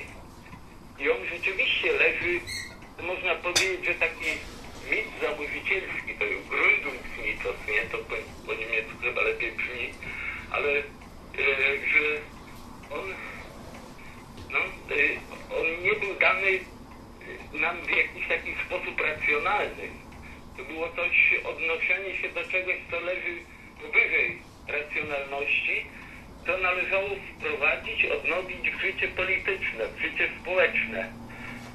I że my takiego mitu nie mamy teraz, w ogóle mitów nie mamy, bo jesteśmy tam wychowani w yy, duchu oświecenia, naukowości i wszystkiego takiego, to nie mamy, no, do czego mają się odwołać te autorytety, jeżeli takich wspólnych mitów nie mamy, nie? Marku, a e, czy ty to e, mówisz, e, wnioskujesz, tak mówisz e, w zakresie globalnym? Bo tutaj są głosy, że, e, że to nieprawda, że my tam mamy swoje autorytety. Mity, ale no to, to tak troszeczkę się wiąże. Sylwiu, chciałaś się... Znaczy ja się zgodzę, że są czasy, gdzie autorytety upadły. Zgodzę się tutaj z Panem, jak również zgodzę się z Asią, że to są smutne czasy, że my nie stawiamy na tą starszyznę, tylko na ten zbęd młodości, ale nie zgodziłabym się z tym, że nie mamy autorytetu, bo gdzieś na pewno jakieś mamy. Znaczy szukamy. I szu... Nity też. My nie mamy jednego wspólnego. Ale nie mamy wspólnego, tego przewodniego jakiegoś. Ale mieliśmy na przykład Jan Paweł drugi. Jakaś myśl, jak na przykład tutaj moje wypowiedzi, to powołuje się na Hannę Arendt. Ona napisała różne całe dzieło o autorytetach. Ale dlatego się powołuje, że jest sposób myślenia i odwołanie się do tradycji yy, europejskiej, a nawet ludzkiej, tradycji myślenia, czucia, odbierania świata jest mi bardzo bliskie, nie? I ona, nawet jej nie znając jej wszystkich dzieł, ona jest dla mnie autorytetem, bo ona to widzi, nie? Ona to widzi i wyjaśnia. I takich, mhm. tak, coś w rodzaju sympatii mamy do, do niektórych osób, nie? To na przykład nasz papież był też dla mnie jakimś autorytetem. A obecny papież? Chciałem się z nim zgadzać, nie? Z różnymi mm-hmm. rzeczami, ale wiedziałem, że on właśnie do tych wartości, które leżą u podłoża religii, czy, czy są właśnie tą religią, dąży, stara się je znaleźć i stara się zrealizować. W związku z tym był dla mnie w tym kierunku autorytetem. Mhm. A Marku, skoro mówisz, że globalnie nie mamy tych mitów, naturalną chyba potrzebą zarówno jednostki, jak i całego społeczeństwa jest szukanie, zdążenie do, te, do mienia autorytetu.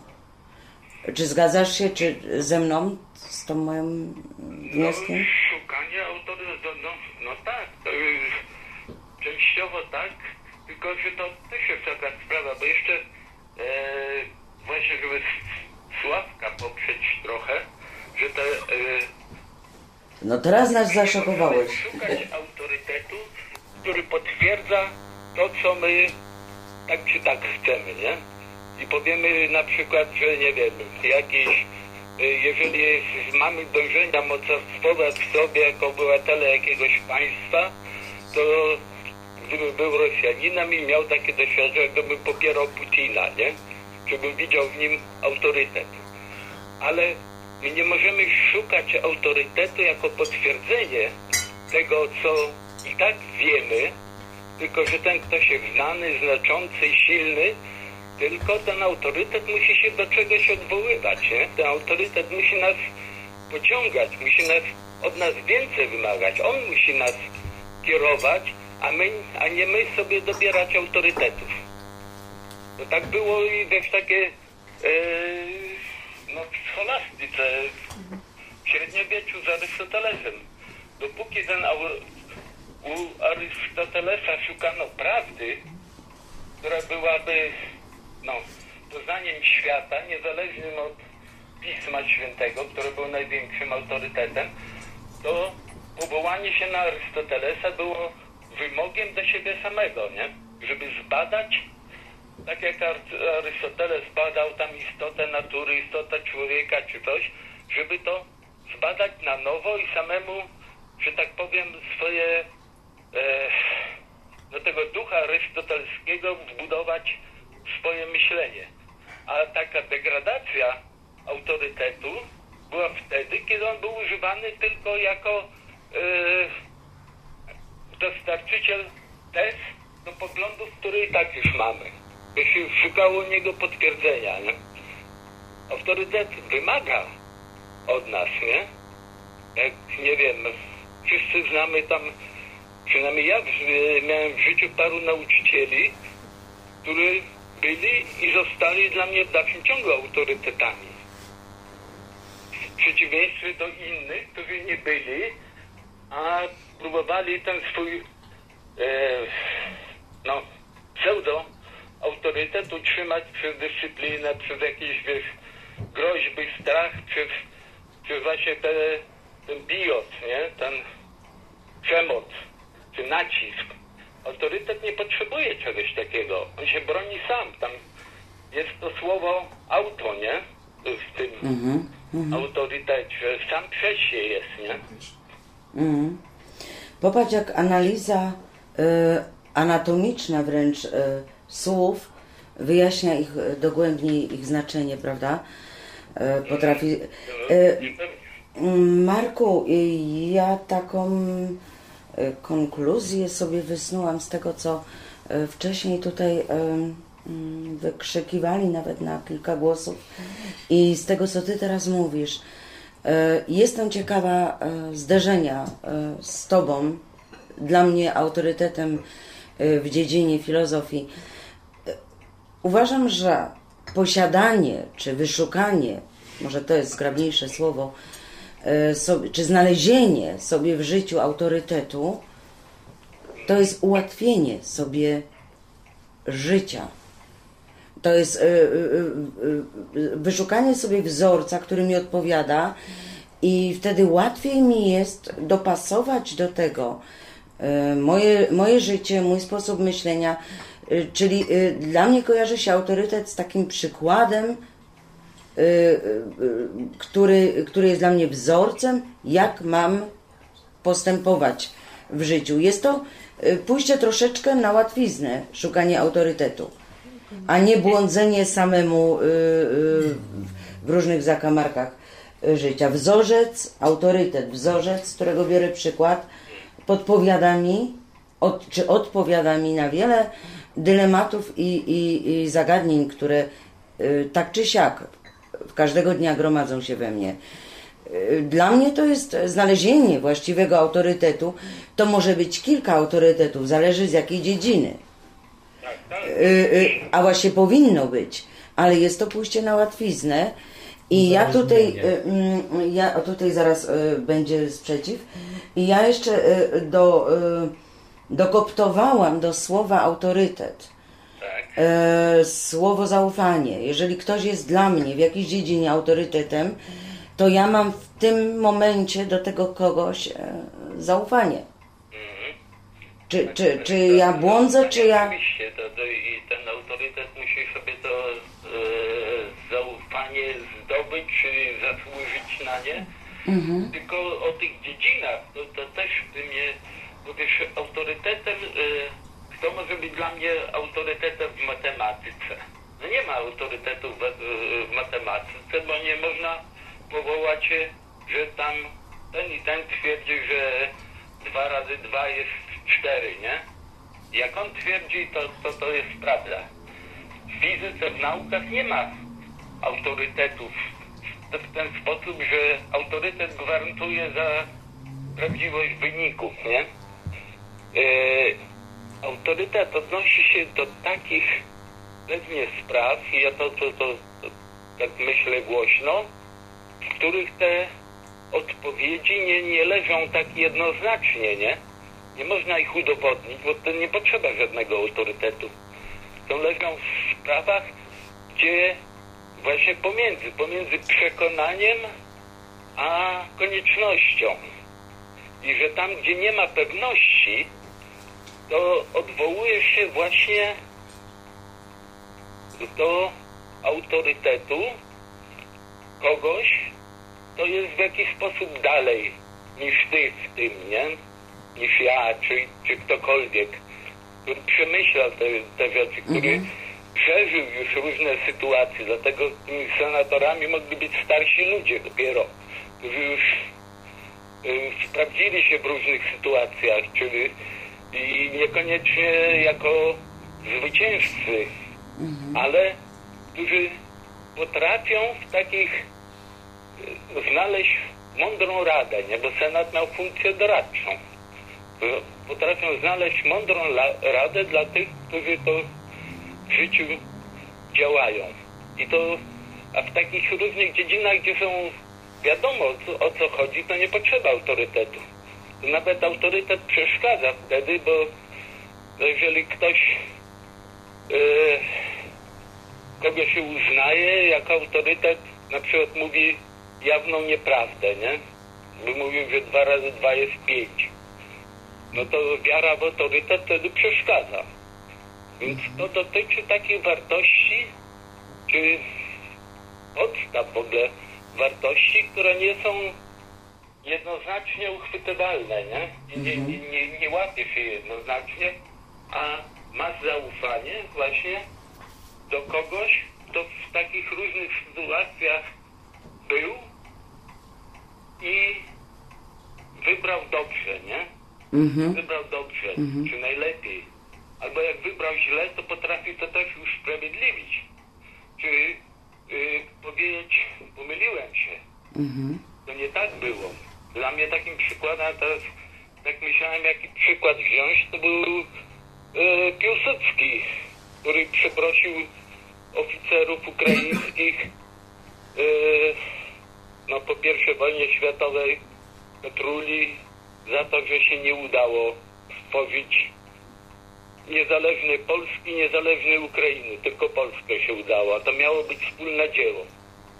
Ale się nie udało, to, to był dla mnie rzeczywiście autorytet Piłsudski do tych oficerów ukraińskich, którzy byli w Polsce internowani. Udał się jako naczelnik państwa i przeprosił ich. Niestety nie wyszło, panowie, no przepraszam mm. bardzo. I to jest mm. dla mnie autorytet, nie? Że no mm-hmm. chodziło o to, o wspólną sprawę, ale która nie wyszła, nie? Mm-hmm. Ale że on w dalszym mm-hmm. ciągu nie, nie zmienił tych, tych wartości, dla których ta, ta cała e, wojna była e, prowadzona. Nie zmienił tego, chociaż nie udało się, no nie, nie wyszło.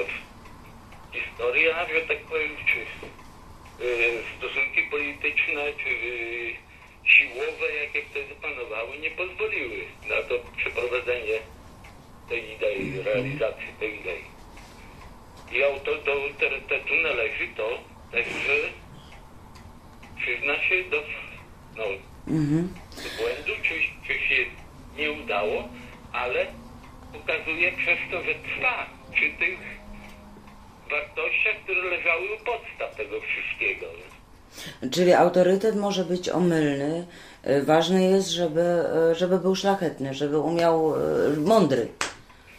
Tak jest, tak mhm. jest. No, że, wiesz, autorytet nie ma oka boskiego, mhm. który przewiduje, może przewidzieć wszystko, ale można powiedzieć, że nawet takich sytuacja, kiedy się myli, był wierny temu, co leżało u podstaw, nie? Tych, tych podjętych działań.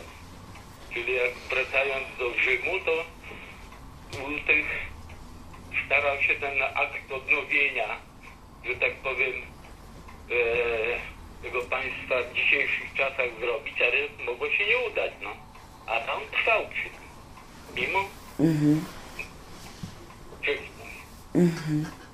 Wiesz, Marku, przyznam Ci się, że myśmy tutaj przed e, skontaktowaniem się z Tobą e, też burzliwie dyskutowali i też właśnie była mowa o starszyźnie, ale e, w, w plemionach e, indiańskich, e, aborygeńskich. I coś jest w tym, bo ty, ty wracasz do Rzymu jakoś tak, e, e, a myśmy jeszcze dalej poszli, tak, mhm. że starszyzna e, tą swoją mądrość miała z doświadczenia, z empiryzmu, e, z, z, e, e, z, z, tą wiedzę nabyła i ona mogła coś z siebie mądrego dawać innym. I ten autorytet do nich, ten szacunek, autorytet do nich E, samoistnie się kształtował. W ogóle, no. Mhm. Mówiłby o przeżycie w ogóle. Mhm. Tego, tak, tak. I to jest takie gdzieś e, chyba u Malinowskiego w jakiejś książce czytałem też o takim micie jakiegoś plemienia, już nazwy nie pamiętam, który e, założycielski, który był odnawiany tam przez różne święta. E, to był gdzieś, gdzieś leżał tam wielki kamień na pustyni. Nie wiadomo skąd i jak wielki kamień. To był święty kamień, bo ten e, Bóg, który założył to plemię według ich mitów, to po prostu przelatywa nad nim i stłukł sobie kolano. I tam się jakoś leczył i potem i przez to, to, to no, plemię się nim opiekowało i tam no, powstało to plemienie. I jak pytano ich, no przecież nie można w takie wiecie, rzeczy wierzyć, to oni takiego, e, który wątpił w to, prowadzili pod ten kamień i patrz, leży ten kamień, nie? Do tej pory. I no i dla jednych był, dla tego turysty, czy, który tam przyjeżdżał, to było śmieszne, ale dla tych ludzi oni odnawiali ten mit taki, nie? Że czcili ten akt założycielski. I dzieci przyprowadzano i to już nawet taki groteskowy przykład też pokazuje, że jak zniknie pamięć o tym kamieniu i o tym Bogu, to i zniknie to plemię. Mhm. A czy my, czy my w, na przykład w polskim społeczeństwie e, też nie mamy pewnych mitów typu, na przykład świętujemy Dzień Niepodległości jedenastego listopada, no. Tutaj padło nazwisko Piłsudskiego.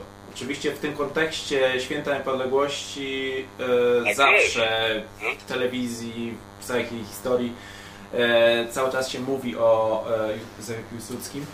E, e, a przecież jest to mit, bo tak naprawdę Rada Regencyjna e, ogłosiła e, Deklarację Niepodległości Polski już na początku października tysiąc dziewięćset osiemnastego roku. jedenastego listopada to jest przekazanie władzy wojskowej, ba, nawet na razie tylko wojskowej, cywilna została przekazana dopiero kilka dni później. Mm. Zgadza, I to jest ten mit, mit założycielski tej drugiej Rzeczpospolitej. To, to parę dni wcześniej, czy parę dni później, to, to że tak powiem, nie musi, nie ma większego znaczenia, ale że my czcimy ten dzień w ogóle, nie? Tak. I to by było... I to ma, że tak powiem, naród jednoczyć, który odzyskał państwowość w iluś latach, a prowadzi, jak teraz sami widzimy, do różnych głupot, nie? Nie do, e, nie do zjednoczenia, że tak powiem, nie do odnowienia tego aktu założycielskiego, który stworzył, że tak powiem, jedność tego narodu, a wręcz przeciwnie, do jakichś czasami głupawych, prymitywnych rozgrywek politycznych, nie? Które dzielą naród. Ale to, gdyby to święto było rzeczywiście tak z głębią świętowane i przez wszystkich, i to niezależnie od tego, czy ktoś się zgadza z politycznym wynikiem tego, czy nie, tylko jako taki no, akt założycielski znowu, nie? Yy, narodu jako państwa, ukonstytuowanie tego, no to była świetna sprawa, nie? I to niezależnie od tego, czy to dokładnie w tym dniu, czy parę dni przedtem, nie? Chodzi o sam akt taki, no, który przewyższa, że tak powiem, nas wszystkich, którego nie kwestionujemy.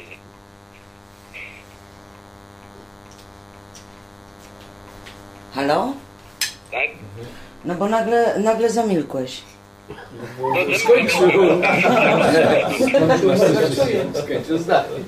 Słuchaj, bo otwieramy wino, dlatego może... Z wami to my na pewno zaraz miało nowe. Zapraszamy na wino. Tak, tak. Się Benna kończy czasami. Benna. Słuchaj, Mareczku. No, jak zwykle mm, załagodziłeś pewne nasze dylematy, ale rozogniłeś różne inne ścieżki dyskusyjne. Dołączyli do naszej grupy właśnie Róża i Benek w tej chwili. Świetnie, pozdrawiam. To pewnie jeszcze akty muzyczne nastąpią. No już częściowo były, teraz nastąpią, akty poetyckie czekają, szeleszczą. Muszę, muszę wyznać, że to jest czwarte nasze spotkanie na Poddaszu i ty jako filozof okropnie w kratkę chodzisz. No, jak to filozof? No, dzisiaj nie było planowane, ale każdy filozof e, główną przyczyną, e, że tak powiem, że i przyjechałem, były choroby kobiece. A to jajniki cię bolały? To może słuchaj, to może, może my ci będziemy życzyć w tej chwili wszyscy miłego wieczoru, podziękujemy, nie będziemy wnikać i rozbierać na to my tej kwestii. Okay. Marku, serdecznie dziękuję za mądre słowo. Dziękuję, żeście o mnie pamiętali. Wszystkich życzę super miłego, mądrego wieczoru. Dziękuję. Dziękujemy, dziękujemy, dziękujemy, dziękujemy bardzo. Przytulamy cię, Marku, i do następnego spotkania. Z góry zapraszam. Jesteś filarem tych spotkań, także e, dziękujemy za dzisiaj i na przyszłość siłą cię odbierzemy z kolonii i przywieziemy tutaj, dobrze? Dobra, zgadzam się. Dziękuję, Marku, pozdrawiam. Cześć, cześć. Świetnie, że Marek nam zabełtał w głowie, a jednocześnie wyprostował pewne dylematy. Ja myślę, że każdy sobie ugruntował wątek dalszej dyskusji, ale ponieważ mamy artystów wśród nas i, i właśnie w trakcie wykładu Marka przyszła Róża i Benek, stali poddaszowcy, nasi artyści, czyli duet Benros, i mamy poetów dwóch Krzyśków. Także Marku, ty masz przygotowany jakiś materiał o autorytecie. Jest to, to nie jest to wiersz, w zasadzie to jest wiersz. To jest tekst pewnej piosenki z kabaretu, który kiedyś był śpiewany. Kilka lat temu, kiedy byłem jeszcze bardzo młody. Raz wybuchł pożar w kinie. Popatrz, popatrz, popatrz. Ktoś krzyknął: głupstwo w imię. Popatrz, popatrz, popatrz. I wszyscy uwierzyli. Popatrz, popatrz, popatrz. I wszyscy się spalili. No, oj, oj, oj, niedobrze, panie Bobrze. Oj, oj, oj, niedobrze. Koniec. Znaczenie autorytetu. Jakiś autorytet powiedział: no przeminie. No, także... I wszyscy się posłuchali. Mój apel... Skradła się naiwność. Nie, nie wierzmy autorytetu. Jako ostrzeżenie przed bezwzględnym uwierzeniem autorytetowi. Zagrasz nam coś? Zwracam się do Sławunia, ja? który jest autorytetem. Nie, nie, nie, nie jestem. Który odwołał, że jest autorytetem. Nigdy nie, nie jestem, nie byłem autorytetem. I jak ktoś mówi. Ale a, może będziesz? Nie, nie. To znaczy, ale nie dąży do tego. Ale to też jest osobny temat, właśnie, że w zasadzie większość tych takich wielkich autorytetów wcale nie chciało być autorytetami, tylko inni ich zrobili autorytetami wbrew ich woli, tak jak była mowa o Einsteinie. Albo mimo ich woli. Wbrew czy mimo, po prostu bez ich jakby dążenia do tego. Po prostu się tak dzieje i jest to, nie jest to jakby z, własnością tych, tych mądrych ludzi, którzy, których naprawdę mamy za co cenić, tylko jest to raczej potrzeba społeczna u niektórych, albo może u większości ludzi, żeby się, jak to się mówi, żeby mieć taki punkt oparcia, żeby, żeby uwierzyć w coś, że tak właśnie jest, bez zadawania dodatkowych pytań. Co oczywiście dla mnie jest sprawą taką dyskusyjną. Taka postawa. Ale, ale w historii muzyki, mówię, pozycja Jana Sebastiana Bacha rzeczywiście się ugruntowała yy, tak niesłychanie yy, i nic nie wskazuje na to, żeby żeby, żeby ktoś, yy, ktoś z muzyków czy w ogóle yy, umiał znaleźć alternatywę dla, dla tej twórczości. Yy, jest, jest to rzecz tak z jednej strony prosta, z drugiej strony tak niepojęta, że wszyscy, wszyscy jesteśmy po prostu tylko pod wielkim wrażeniem geniuszu Jana Sebastiana. I chciałbym zagrać tutaj jeszcze preludium bemol.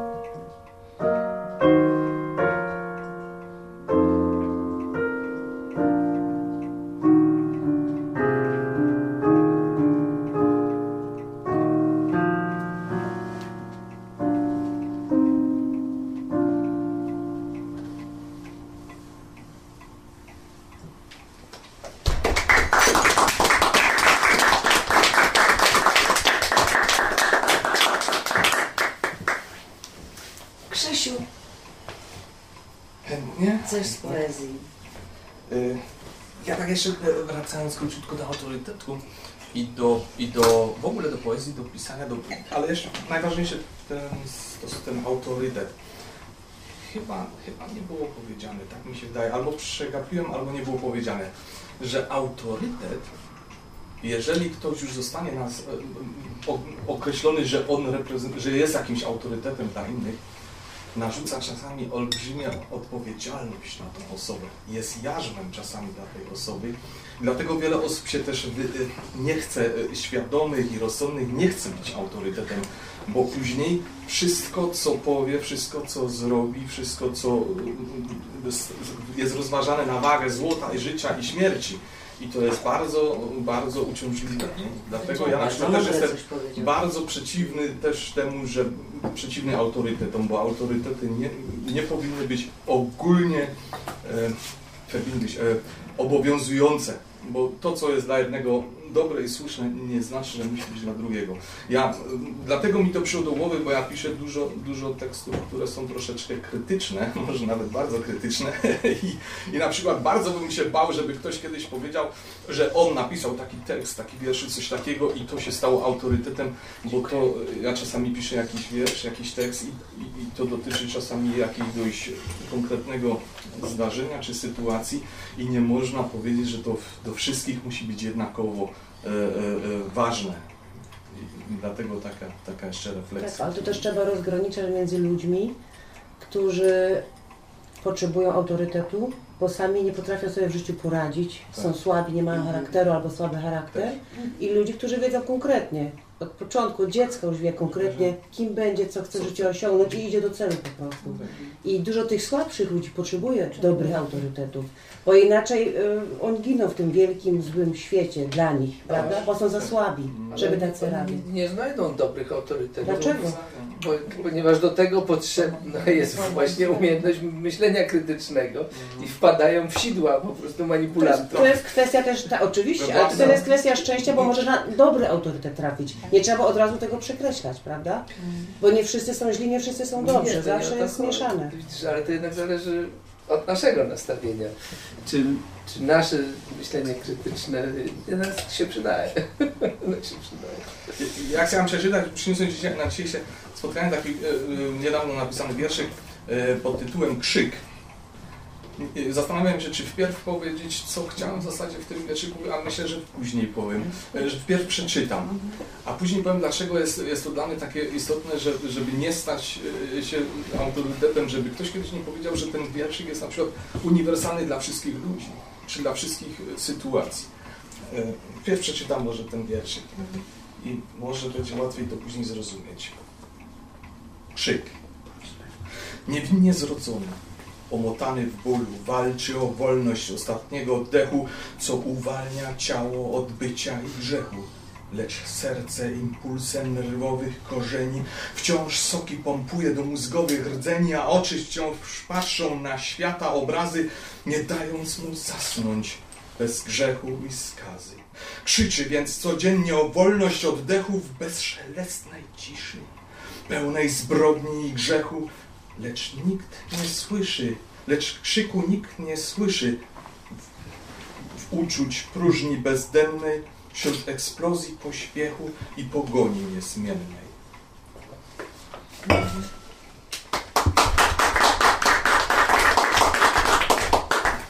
Trochę się zająłem, ale um, um, czy, czy, czy zastanawiam się, co skojarzyło się wam z tym wierszem, co, co widzielibyście, co ja e, próbuję pokazać tym wierszem?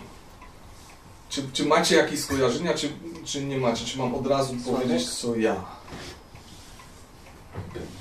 No, wyciągnąć się do czegoś, tak jak lokomotywa.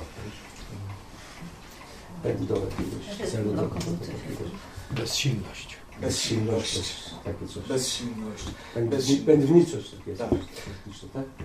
Ja pisząc ten wiersz, to, to uczuciowo i mentalnie nastawiłem się na, na pokazanie bezsilności człowieka, który się urodził i chce umrzeć. Odnoszę się tutaj do eutanazji. w takim, w takim w pewnym sensie do, do, do, do tego, że on chce, chce sam umrzeć. Ma dość i nie może, bo, bo jest bezsilny i serce pompuje, a on nie potrafi. I krzyczy, krzyczy, a wszyscy są zajęci czymś tam, swoimi własnymi interesami, życiem, pędem i tego, i nawet nie widzą tego, co ten człowiek tam leży i krzyczy. Dlaczego krzyczy? A urodził się krzykiem, urodź, przyszedł na świat krzykiem, bo dziecko pierwsze przychodzi na świat i już zaczyna się krzykiem, bez, bez, bezbronnym, bezwinnym, przyszedł na świat krzykiem i on by chciał odejść z tego świata, nim zostanie zgorszony, nim ból będzie cierpiał, nie wiadomo w jakim momencie, czy, czy już znowu jako dziecko, czy w ogóle nie chciał przyjść na ten świat, to nie, to on już jest na tym świecie, ale on by chciał odejść, nie być zgorszony, nie przeżywać bólu i krzyczy od samego początku, od samego początku krzyczy i nie może odejść i nikt tego nie słyszy. I nikt tego nie słyszy. I to jest właśnie, i to jest właśnie taki moment, gdzie ludzie leżą ze strasznymi bólami i chcieliby odejść. I to jest najbardziej bliskie właśnie wyrażeniu mojego, mojego podejścia do eutanazji. Jeżeli on chce, pomóżcie mu, pozwólcie mu odejść. Nie? I to jest na przykład teraz taka, taki wiersz, który daje dyskusję, który... który no właśnie, który, ale my nie który, mamy który, nowej który, dyskusji. Nie, nie, nie mamy nowej dyskusji, ale to jest wiersz. Jeżeli by teraz na przykład ko, ktoś wpadł na ten wiersz, jeżeli ja bym zrobił publikę i ludzie, co są tym problemem zainspirowani, okrzykliby ten wiersz jako, jako przewodni w tym temacie i doskonale odzwierciedlający tą sytuację tego człowieka, to stałby się ten wiersz czym? No, rodzajem autorytetu. Rodzajem a, autorytetu. I w a, tym momencie e, mogliby mnie obwinić za to, że została wprowadzona eutanazja i wszyscy ci, co byliby przeciwni, by powiedzieliby, słuchaj, ale tyś to napisał, ty stałeś się autorytetem, na podstawie twojego wiersza by, by wywiązała się taka wielka dyskusja, że poszło aż gdzieś tego i ty to oddałeś tak doskonale, że wszyscy ci, co mają prawo do decyzji, zrozumieli i wprowadzili eutanazję. I teraz e, wszyscy by mogli na mnie zwalać odpowiedzialność, że została wprowadzona to na sobie napisałem taki wiersz. Twarzą, twarzą tego ruchu. Tak. No, twarzą, tak. Stałbym się przez taki wiersz, twarzą tego ruchu. I teraz tu właśnie widać, że ludzie, co piszą krytycznie, nie, czy, czy w ogóle co, coś tworzą, robią, co jest, co jest ważne, są raczej wszyscy przeciwni tej, temu autorytetowi, bo każdy powinien w sumie sam dla siebie przemyśleć, czy on to chce, czy on to nie chce, bo są ludzie tacy, którzy leżą i potrafią jeszcze to wyrazić, żeby chcieli odejść, a są już tacy, co nie potrafią. Jeżeli na przykład zostanie wprowadzona eutanazja, y, ogólnie to ci, co już nie potrafią tego wypowiedzieć, też się ich będzie y, na tamten świat posyłać, a my nie będziemy do końca wiedzieć. I to jest, taki... to jest bardzo interesujące. Nie? I a, stało się tak, że z jednego spotkania rodzi się E, motto następnego. A, i, i wiesz co, e, gdybyśmy na przykład kolejne spotkanie zrobili pod e, mottem żyć albo nie żyć. Nie direkt, nie wprost eutanazja, tylko żyć albo nie żyć. Sens życia? Trzeba, ale czy my, czy my w ogóle mamy taki wybór? Czy mamy taki wybór?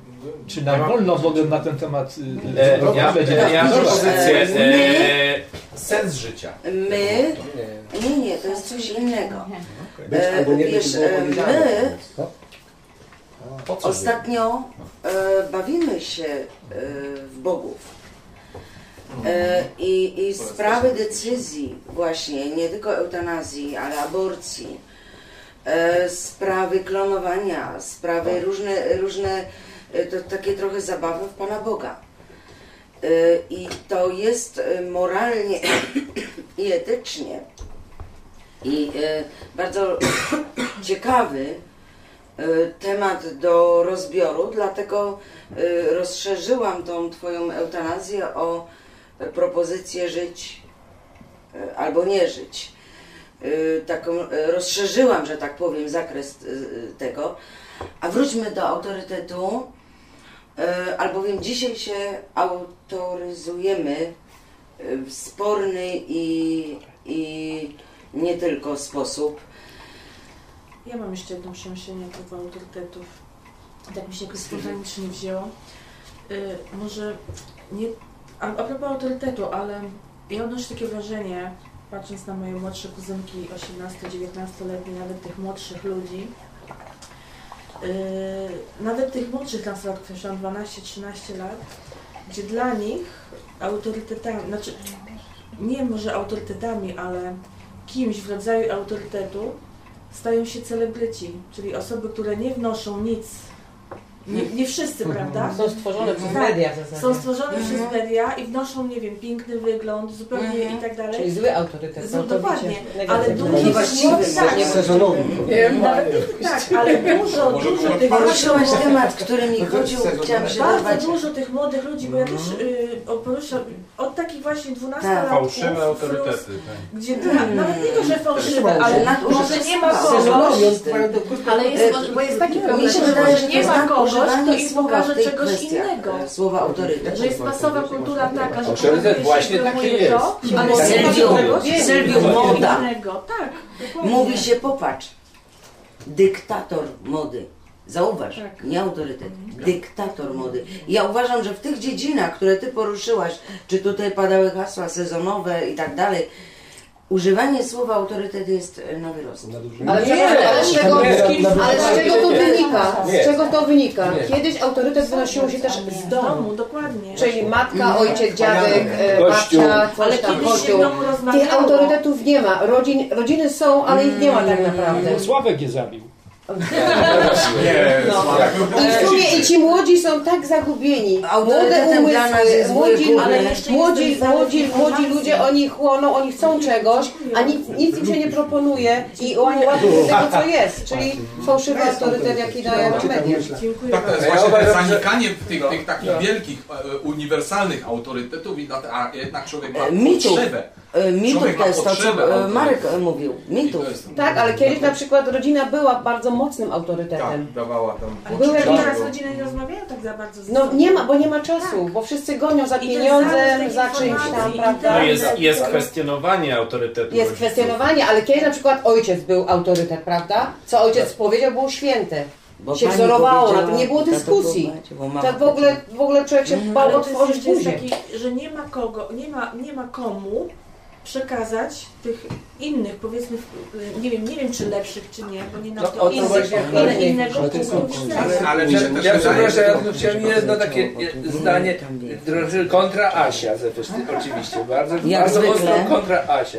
Nie ma złych autorytetów, nie ma niewłaściwych autorytetów. Autorytet jest właśnie dokładnie, to jest jeden z przejawów myślenia, potrzeby autorytetów, czy jeden z przejawów autorytetu. Tak samo ten ojciec wcale nie jest lepszym autorytetem. Nie, nie, nie, ale był, ale nie ma złych autorytetów, jest antyautorytet. Ale myśl dobry ojciec, to mógł być pijak, który przychodzi bije. Ja nie powiedziałam, że dobry, ale był. No, nie, no. Ale to jest autorytet władzy. Tak, tak. No, ale tutaj jest autorytety medialne, autorytety tealne. To są wszystko właśnie autorytety. To nie są lepsze, gorsze, takie jak... No dobra, każdy ma, ma prawo wyboru. Oczywiście możemy to z góry jakoś tam oceniać, ale w sumie potrzeba autorytetu sama w sobie właśnie niesie dokładnie te niebezpieczeństwa, które tutaj widzimy, na które próbuję zwrócić uwagę. Krzysiu się rwie jak... Fajnie, dziękuję. Um, mi się wydaje, że, że w ogóle sytuacja, która dzisiaj ogólnie już w Europie, jak Marek Żmijewski też mówił, się, się tworzy i w ogóle może i nawet na świecie, jest szybkość życia i szybkość zmieniania się sytuacji i, w ty, i szybkość powstawania nowych rzeczy, odkrywania kiedyś. Kiedyś e, e, mówiło się o jakiejś, o jakiejś epoce, to tam na przykład epoka brązu, to, to trwało ileś tam set czy tysięcy lat, nim się nim wymyślili żelazo, nie? A w tej chwili mamy żelazo, już mamy znowu jakieś tam włókna węglowe, to się tak szybko wszystko zmienia, że... że w ciągu jednego rodzaju mieliśmy aparaturę Balbino. Media pomagają e, w, w, w poznawaniu nowych rzeczy. Ostatnie stu lata się tak w ogóle tak, tak, tak i dlatego te, te, te autorytety, które, które się tworzą, one potrzebują troszkę więcej czasu niż, niż e, szybkość naszego życia im pozwala, żeby się umocnić czy utrzymać. I czyli nie mają czasu się wywartościować. Nie mają się czasu, tak, wywartościować i za szybko, za szybko prze, przepadają. I dlatego rodzina też przez to straciła swój, swój autorytet, bo, bo, bo zbyt szybko jakoś tak. Młodzi ludzie już szesnaście siedemnaście już są w ciąży, już, już, już myślą, gdzieś tam, już nie mają czasu o tym, że bo kiedyś, kiedyś to się miało dwadzieścia sześć, dwadzieścia osiem lat.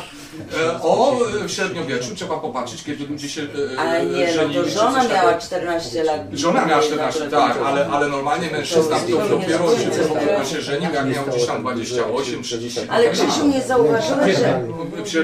To były częstsze takie małżeństwa. Ale Krzysiu czterdzieści lat to już umiera. A czterdzieści lat to już umiera. Krzysiu, ale nie zauważyłeś, że taki kiełkuje zupełnie abstrakcyjny autorytet, taki globalny, no. Jak czegoś nie wiem, włączam Google. Komputer. Google. Media. Google. Media. Google. Google. Google. E, boli mnie tutaj, aha, jak boli w plecach, ciach, nie. A ja tego właśnie nie, ja tego nie, bo to ogłupia. Ja nie. Tak, bo zawsze znajdziesz jakiś symptom, który pasuje do czegoś tam. Jeszcze nigdy nie robiłam i nie będę robiła takich rzeczy. Tak, ale to jest super, ale ja mówię o globalizacji tego, tego sposobu. Do, dowiadywania się tak, tak. w każdej dziedzinie wszystkiego. A ja, ja osobiście jestem bardzo sceptyczny temu, co w internecie przeczytam. Bo nie wiem, kto to ja może nie poważnie, ile był fałowce. Ja wam tam jedyną przykład na to. Dlatego, że to będzie za sobą nie wysłuchuje. To moja koleżanka, doświadczenie, jak mówi doktor Góry. To się nagrywa? Właśnie, nagrywa się. W tej chwili nic nie słychać. Kochani, Sylwiu, mów głośniej, słuchamy.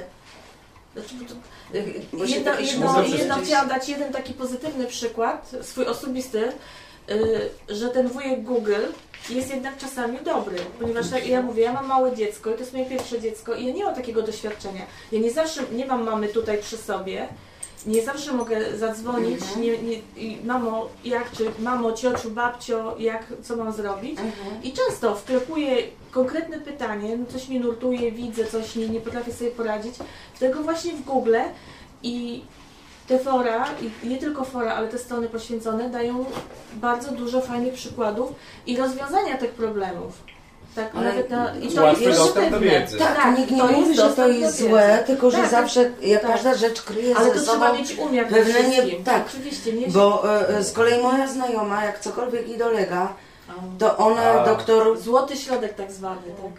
A to, a to jest bardzo niebezpieczne. To jest, to wspomniała Róża, tak, jak najbardziej. Jeżeli chodzi o zdrowie, to bronić jest niebezpieczne, tym, bo to na, Róża ma rację, jeżeli chodzi o zdrowie, oczywiście, tak, to, to można... Tak łatwo dopasować swoje mm. symptomy do jakiejś choroby, natomiast wcale nie ma. Dokładnie. Z, po prostu laik nie może wiedzieć. Nie. Bez, w takich sprawach jak zdrowie trzeba diagnozę pójść do lekarza. Do specjalisty. Tak. Także, ale wiesz, na przykład jak przewija dziecko, no ciebie to mnie dotyczy, bo masz pampersy, ale myśmy musieli umyć. E, to była no, ale szkoła jazdy. No tak, ale skądś to się dowiedziałaś, albo ktoś ci pokazał, to w jaki pierwszy raz. No tak, dziś, no, dzisiaj... Ale już podatki tak... Chce się kąpać, za chwilę nie chce się kąpać, boi się, panicznie, nie chce wejść do wanny i tak dalej. Szukasz odpowiedzi. I, i jest na przykład fora, są tam mamy, podają różne przyczyny i tak dalej, czy tam wypowiadają mm-hmm. się jacyś eksperci i tak dalej i to jest pomocne. Mm-hmm. Bo ja przeczytałam coś, uznałam, ale że to jest okej. Ale nie temu, znaczy, tylko ja nie mówię, tylko że podali jeden pozytywny przykład na to, że jednak coś... Mm. Czy in, inny przykład studenci, prawda? Kiedyś musieli godzinami w bibliotece siedzieć no. szukać, a teraz guziczek, temat mam, ale prawda? To to ułatwienie, ale to też no ale pomaga też. To pomaga, ale, ale czy jest autorytetem? Autorytetem no, takim dla częściowym. Mi bardzo pomaga też, bo ja bardzo dużo szukam różnych rzeczy w internecie i mi bardzo pomaga, ale autorytetem nie jest, bo jeżeli nie. szukam jakieś, nie. jakiś problem, mam naprawdę i coś szukam konkretnego, to poczytam i tu, i tu, i tu, i tu, i tu i później jeszcze na czym pomyślę jeszcze, czy to naprawdę z jakich to było źródeł, kto to pisał i tak dalej i czy to wszystko ze sobą pasuje. I dlatego nie jest dla mnie autorytetem. To jest pomocą. To, to jest pomoc, ale nie autorytet. Że sam Google to jest tylko wyszukiwanie. No właśnie, no właśnie. A my wchodzimy potem na poszczególne strony no to, no i jeden doktor, drugi no doktor, trzeci doktor i tak dalej. Google jest niewinny. On jest jakby... Internet. Platforma. się robi okropny, wiecie, my sobie nie zdajemy sprawy, bo ci, którzy blisko innych siedzą, się słyszą, ale generalnie tutaj się robi taki szum jak w ulu. Dlatego mm, zaproponuję, żeby duet Benros, czyli Róża i Benedyk Frąckiewiczowie, uspokoili tą, tą falę dyskusji. No właśnie, zaśpiewamy naszą piosenkę Piano Bar. Życiowa groteska o kobiecie, która kiedyś miała autorytety, myślała, że jest kimś, że udaje kogoś i się okazało, że została całkiem sama.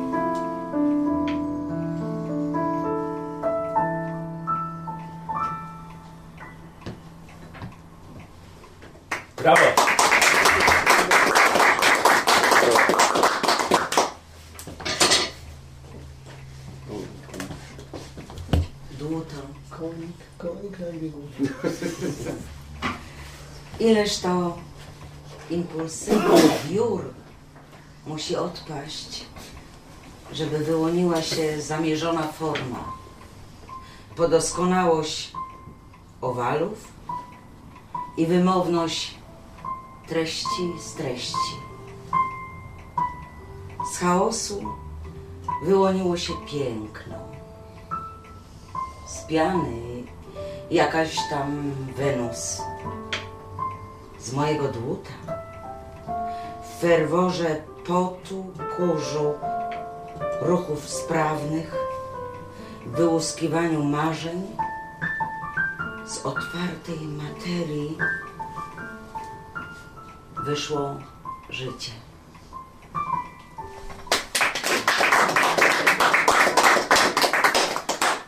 Krzysiu. Jeszcze raz może ty. To była Asia. A teraz Krzysiu Lech. Proszę Państwa. Dobrze, ten był Herzek, teraz Lech. Dwóch Krzysiów siedzi na jednej kanapie.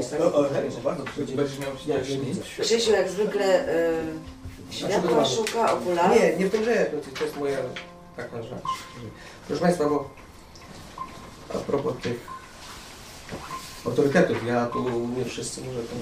Zwłaszcza Sławciu mi tutaj kiedyś napisałem po odejściu papieża naszego, to jednak nie w tej kwestii był autorytet, prawda, na wielu wielu. Można się przyzwolić tam później. Jeszcze do tej pory jest. Zostanie. Tam, I zostanie. Więc to kiedyś tak napisałem po odejściu mnie, pozwolę sobie to przeczytać, jeśli Państwo pozwolą. No, oczywiście. Wspomnienie. Nie chcę być z papieżem, to zamykam oczy. Widzę, jak nasz papież po świecie kroczy. Jak jedno rozdaje, wciąż dużo i dużo, innych znów karci, gdy na to zasłużą. A nam, papieżu, dałeś najwięcej, za to kochamy Cię najgoręcej.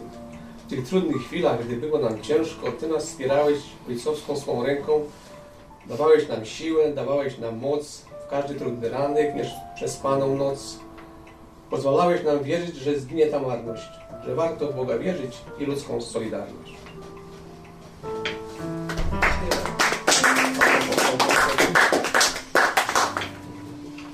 Krzysiu, rybostę?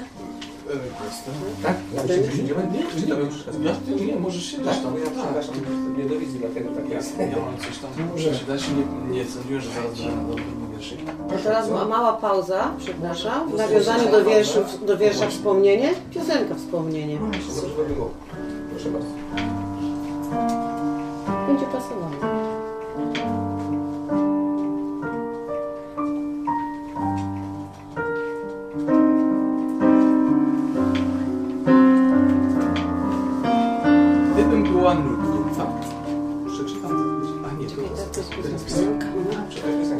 Nawiązanie do wiersza Wspomnienie będzie piosenka Wspomnienie.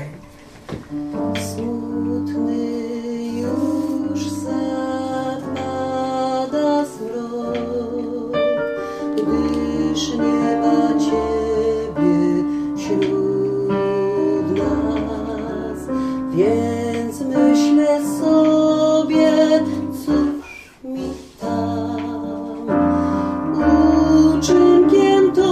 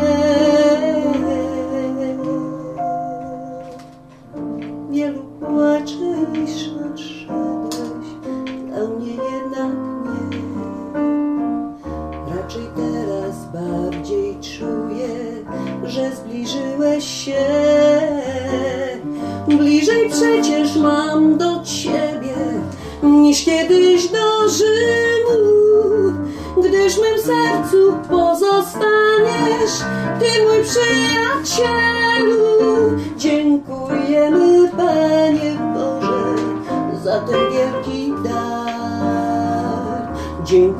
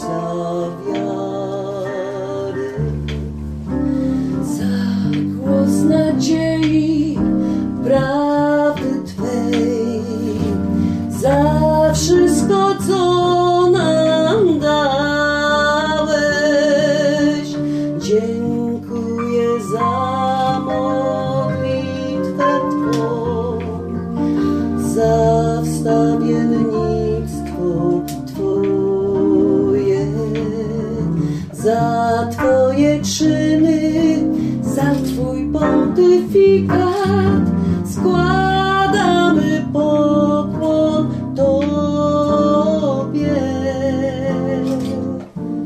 Nie płaczę, iż odszedłeś, dla mnie jednak nie. Raczej teraz bardziej czuję, że zbliżyłeś się. Bliżej przecież mam do Ciebie niż kiedyś do Rzymu, gdyż mym sercu pozostaniesz Ty, mój przyjacielu. Dziękujemy, Panie Boże, za ten wielki dar. Dziękujemy za te chwile, które dałeś nam, za papieża i Polaka, zawsze pośród nas, który w sercach pozostanie przyjacielem nam, przyjacielem nam.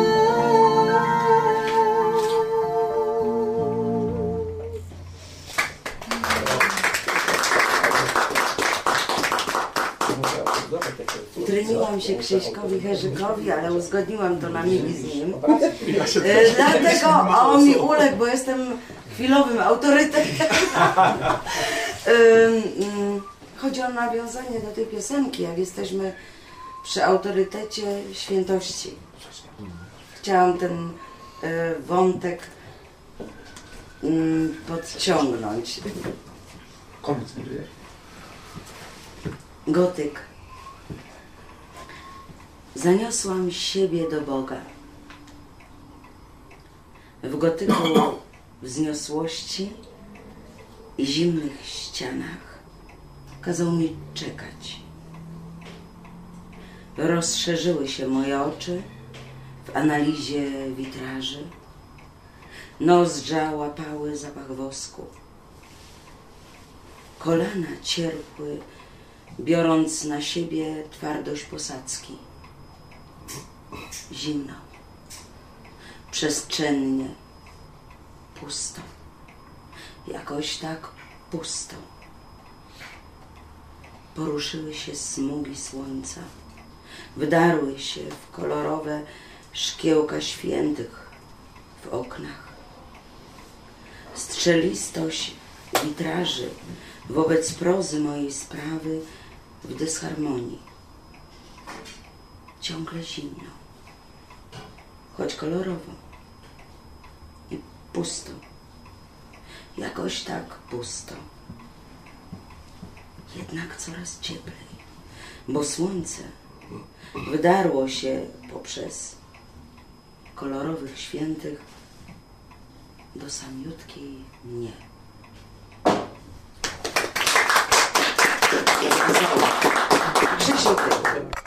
O tych autorytetach to są różne zdania i nie ulega do tej kwestii, że powiedzmy sobie dla wnuczka dziadek jest autorytetem.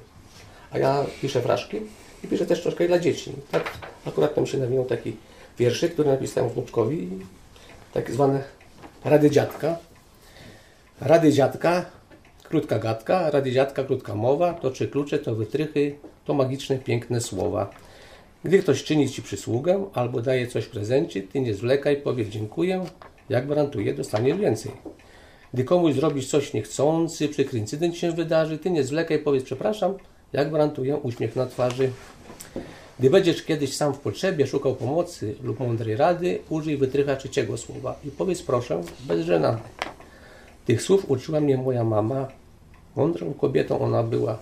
Znała wartość tych trzech słów i wielkiej godności życie przeżyła.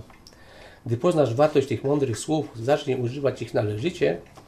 Podziękuj Panu za ten dar, z nimi przeżyjesz wspaniałe życie. A propos autorytetu. Nazywa się liryczny eksodus. I zaczynam. Wędrujące zdania szeleszczą słowami, malując obrazy słów swych literami, wabiąc linijkami myśli czytelników, robiąc ich umysłów martwych niewolników. Zachęcają barwą czerni atramentów, znosząc głos do nieba pełnego zamętu, kołyszą ich oczy dźwiękiem, co nie wzruszało, począc rękoma, jak bez skrzydeł dusza. Po czym upadają, zmęczone wolnością, zrównane do zera swych błędów wielkością. Czasem tylko myślnik, błątła linia cienia, wstrzymuje bieg chwili, dając czas wytchnienia. Zaś kropka na końcu w przeszłość wszystko zmienia.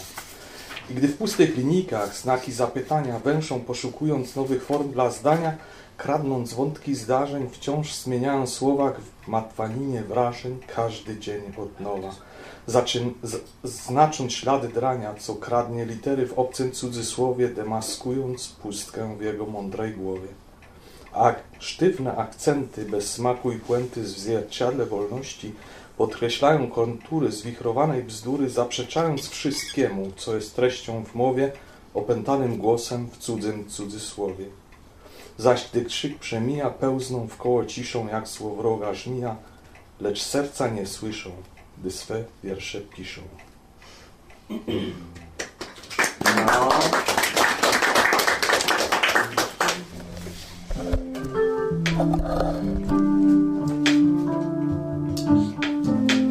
sto osiemdziesiąt stopni. No dobra.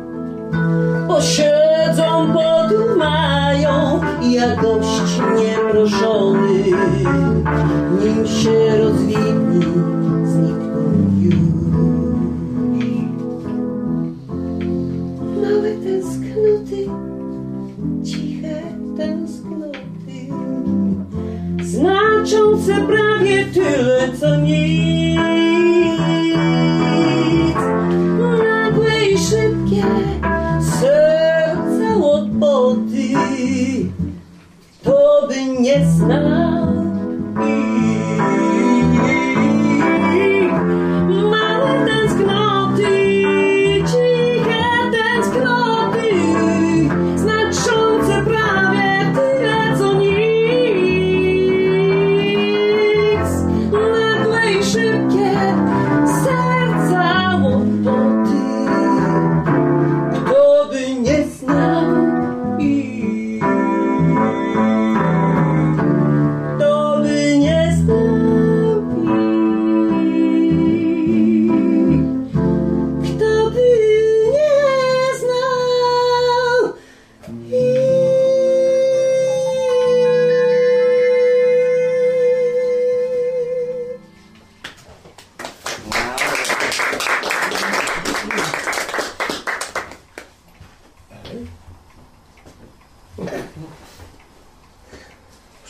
Krzysiu, przeczytaj nam coś. Ale cóż, to proszę Państwa, no może taki wierszyk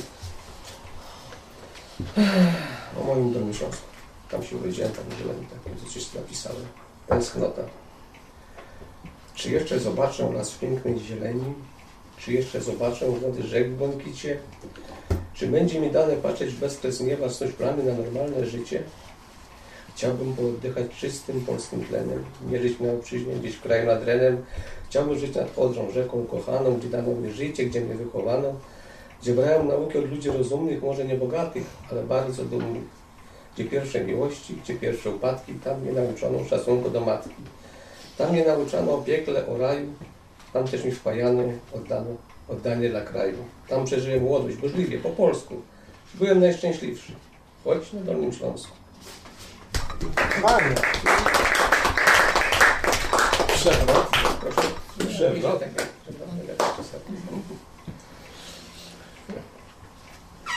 Próbuję bez komentarza. Jadę sobie drogą. Drogą w siną dal, myśli mnie tam wiorą, czasu mnie żal. Sina dal przede mną, horyzontem kusi. Noga gaz przyciska, guma jest nie brusi. Droga jest wspaniała, równa jest jak stół. Na to harowałem w życiu mym jak wół. Droga ta wspaniała mym marzeniem była, lecz znakiem budowy nagle się skończyła.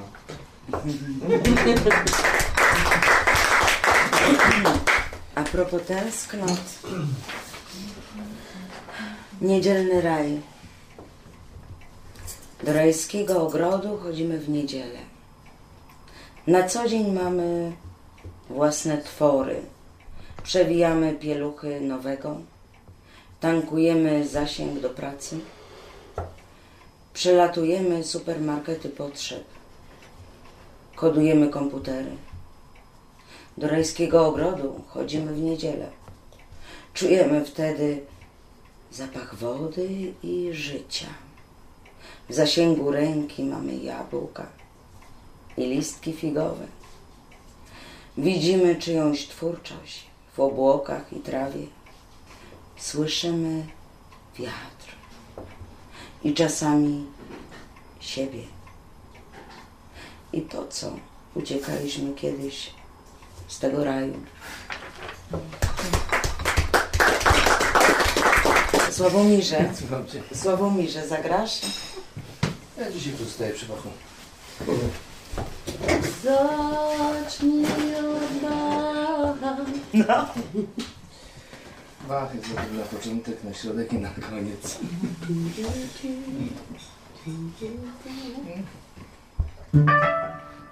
Porabiam, a może tak zostawić? Taki klawesyn musisz dbać. Ja lubię klawesyn. No. Drętwie. Thank you.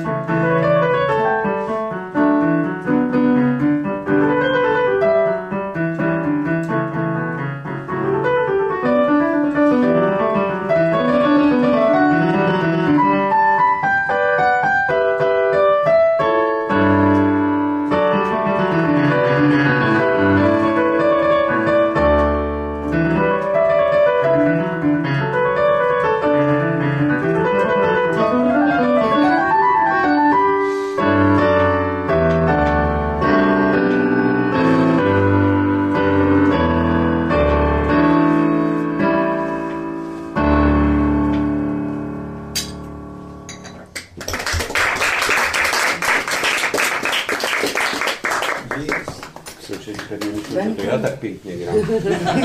No niech myślą. Się będę trochłaniać tobie. Autorytet z Benku, a czy ty masz kogoś, kto jest e, dla ciebie takim autorytetem?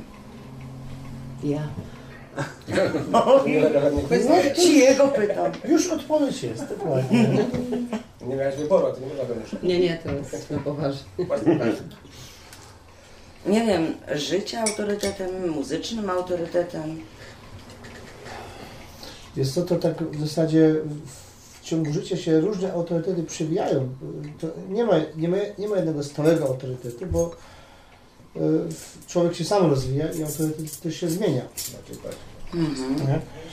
Na przykład co, co na przykład dwadzieścia trzydzieści lat temu było dla mnie autorytetem, dzisiaj już może wcale nie jest tym autorytetem, tylko coś innego jest dla mnie. Może jakiś tylko wątek, wątek pozostał z tego autorytetu, prawda? I co o, jeszcze mile wspominał, nie? Natomiast jak to było, powiedzmy, sytuacja kiedyś tam ileś lat temu, to dla mnie było naprawdę, o, to, to było to, nie? Właśnie. Także na dzień dzisiejszy nie mogę powiedzieć, że właśnie ten, czy ten, czy tamten. I to w zasadzie jest taki, u mnie jest taki zbiór tego wszystkiego. Nie? To bym musiał w zasadzie się mocno zastanowić i, i, i od jednego wybrać ten wątek, który jest dla mnie autorytetem, od drugiego z kolei inny wątek. Nie?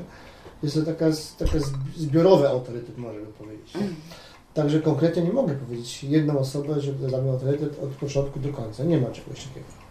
Czyli taka, taka, e, taki puzzlowa, taka mozaika, taka, puzzlowy taka, taka, obraz, no, można powiedzieć, taka mozaika autorytetowa. Stanowiąca na bo, dzień dzisiejszy. Tak, no bo się dużo, dużo dzieje po prostu. Mm-hmm. I tak jak mówię, to się zmienia ta sytuacja. Nie? A czy pamiętasz pierwszy, powiedzmy muzyczny, jakiś wzorzec, autorytet, który tak, czy, czy sobie potrafisz przypomnieć?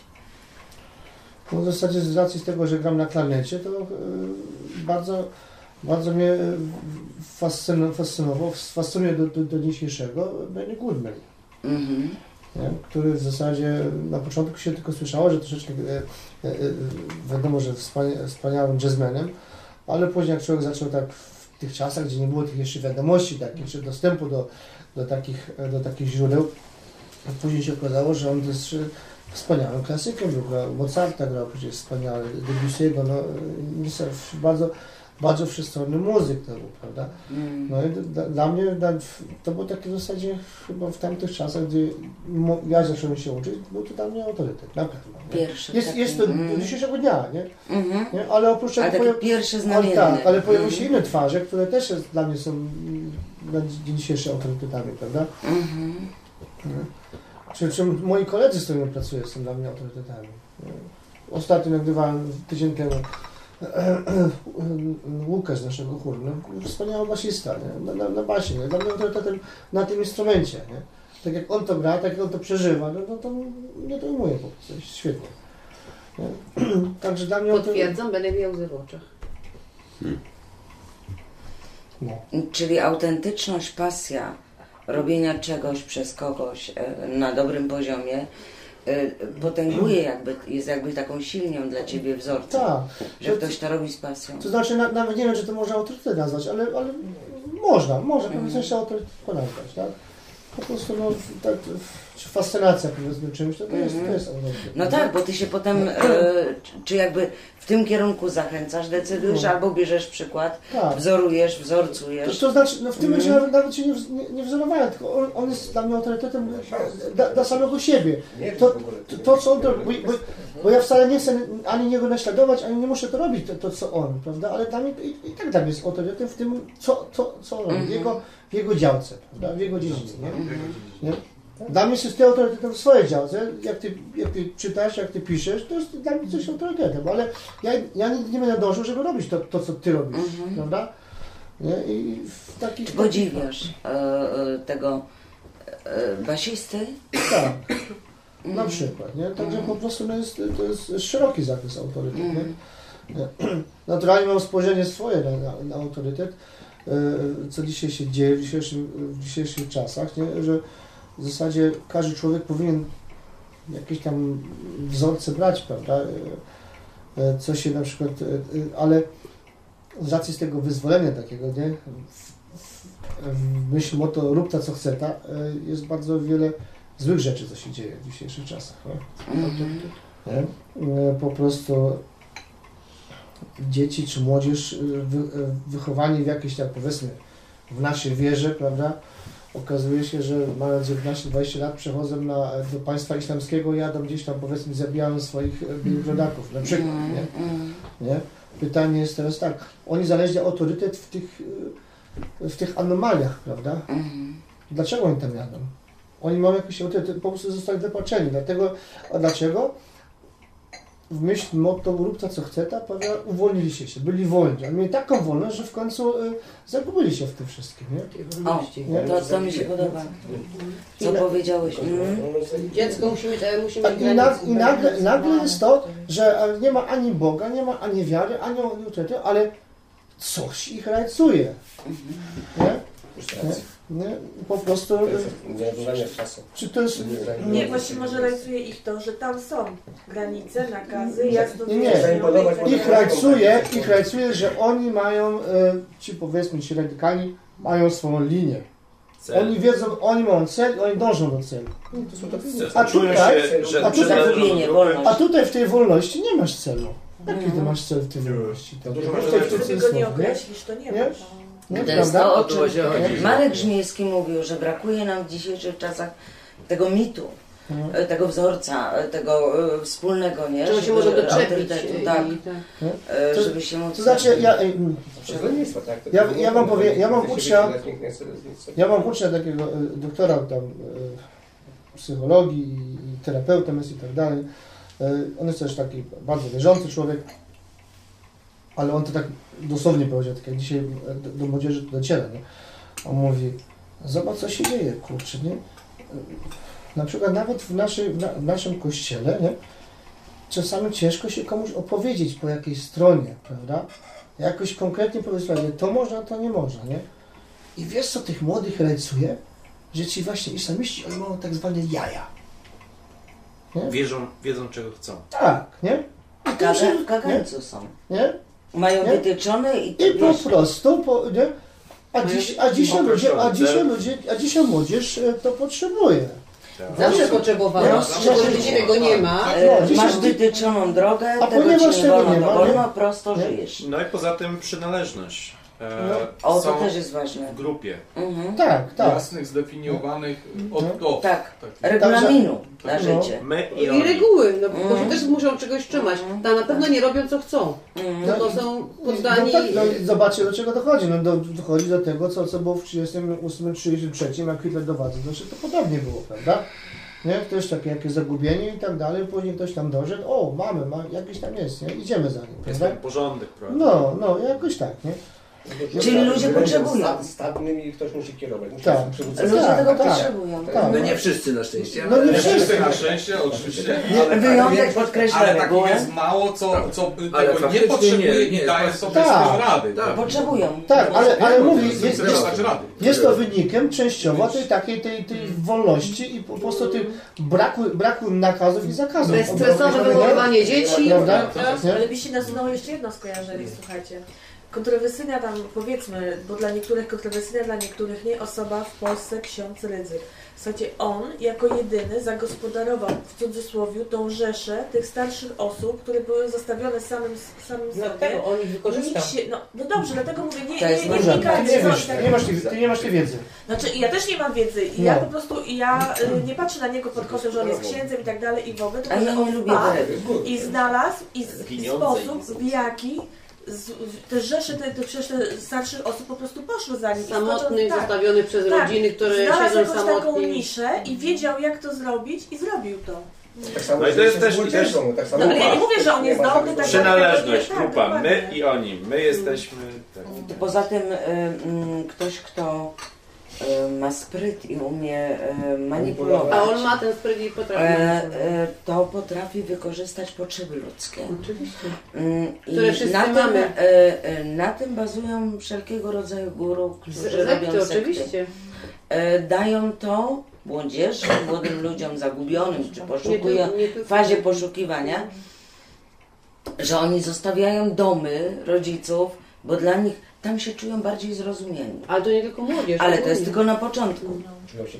Słuchajcie, jeżeli chodzi o osobę z księdza Rydzyka, ja nie mogę wiedzieć, bo ja, ja znam tylko przekazy, przekazy powiedzmy medialne, które są, to, które są w zasadzie, które, które tylko go atakują w zasadzie. Tak.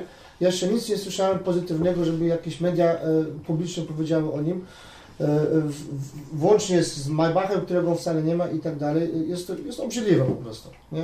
Jest obrzydliwe, nie? Nie wiem, nie, znam, nie jestem w temacie, nie chcę na ten temat się nie wypowiadać, bo, bo to było nieuczciwe, żeby teraz powiedzieć, on jest taki czy owaki. Ale ja nie chcę nie. mówić, że on jest nie. taki i tak dalej, tak, tylko tak. w ogóle ten... Że ja, ja, ja mówię, ani nie bronię, nie popieram, nie wiem. Bo on wykorzystał ja samotność starszych ludzi. Ale nie osądzajmy. Róża, ty osądzasz, ale ty, ty, ty nie wiesz o tym. Nie osądzajmy imiennie, proszę.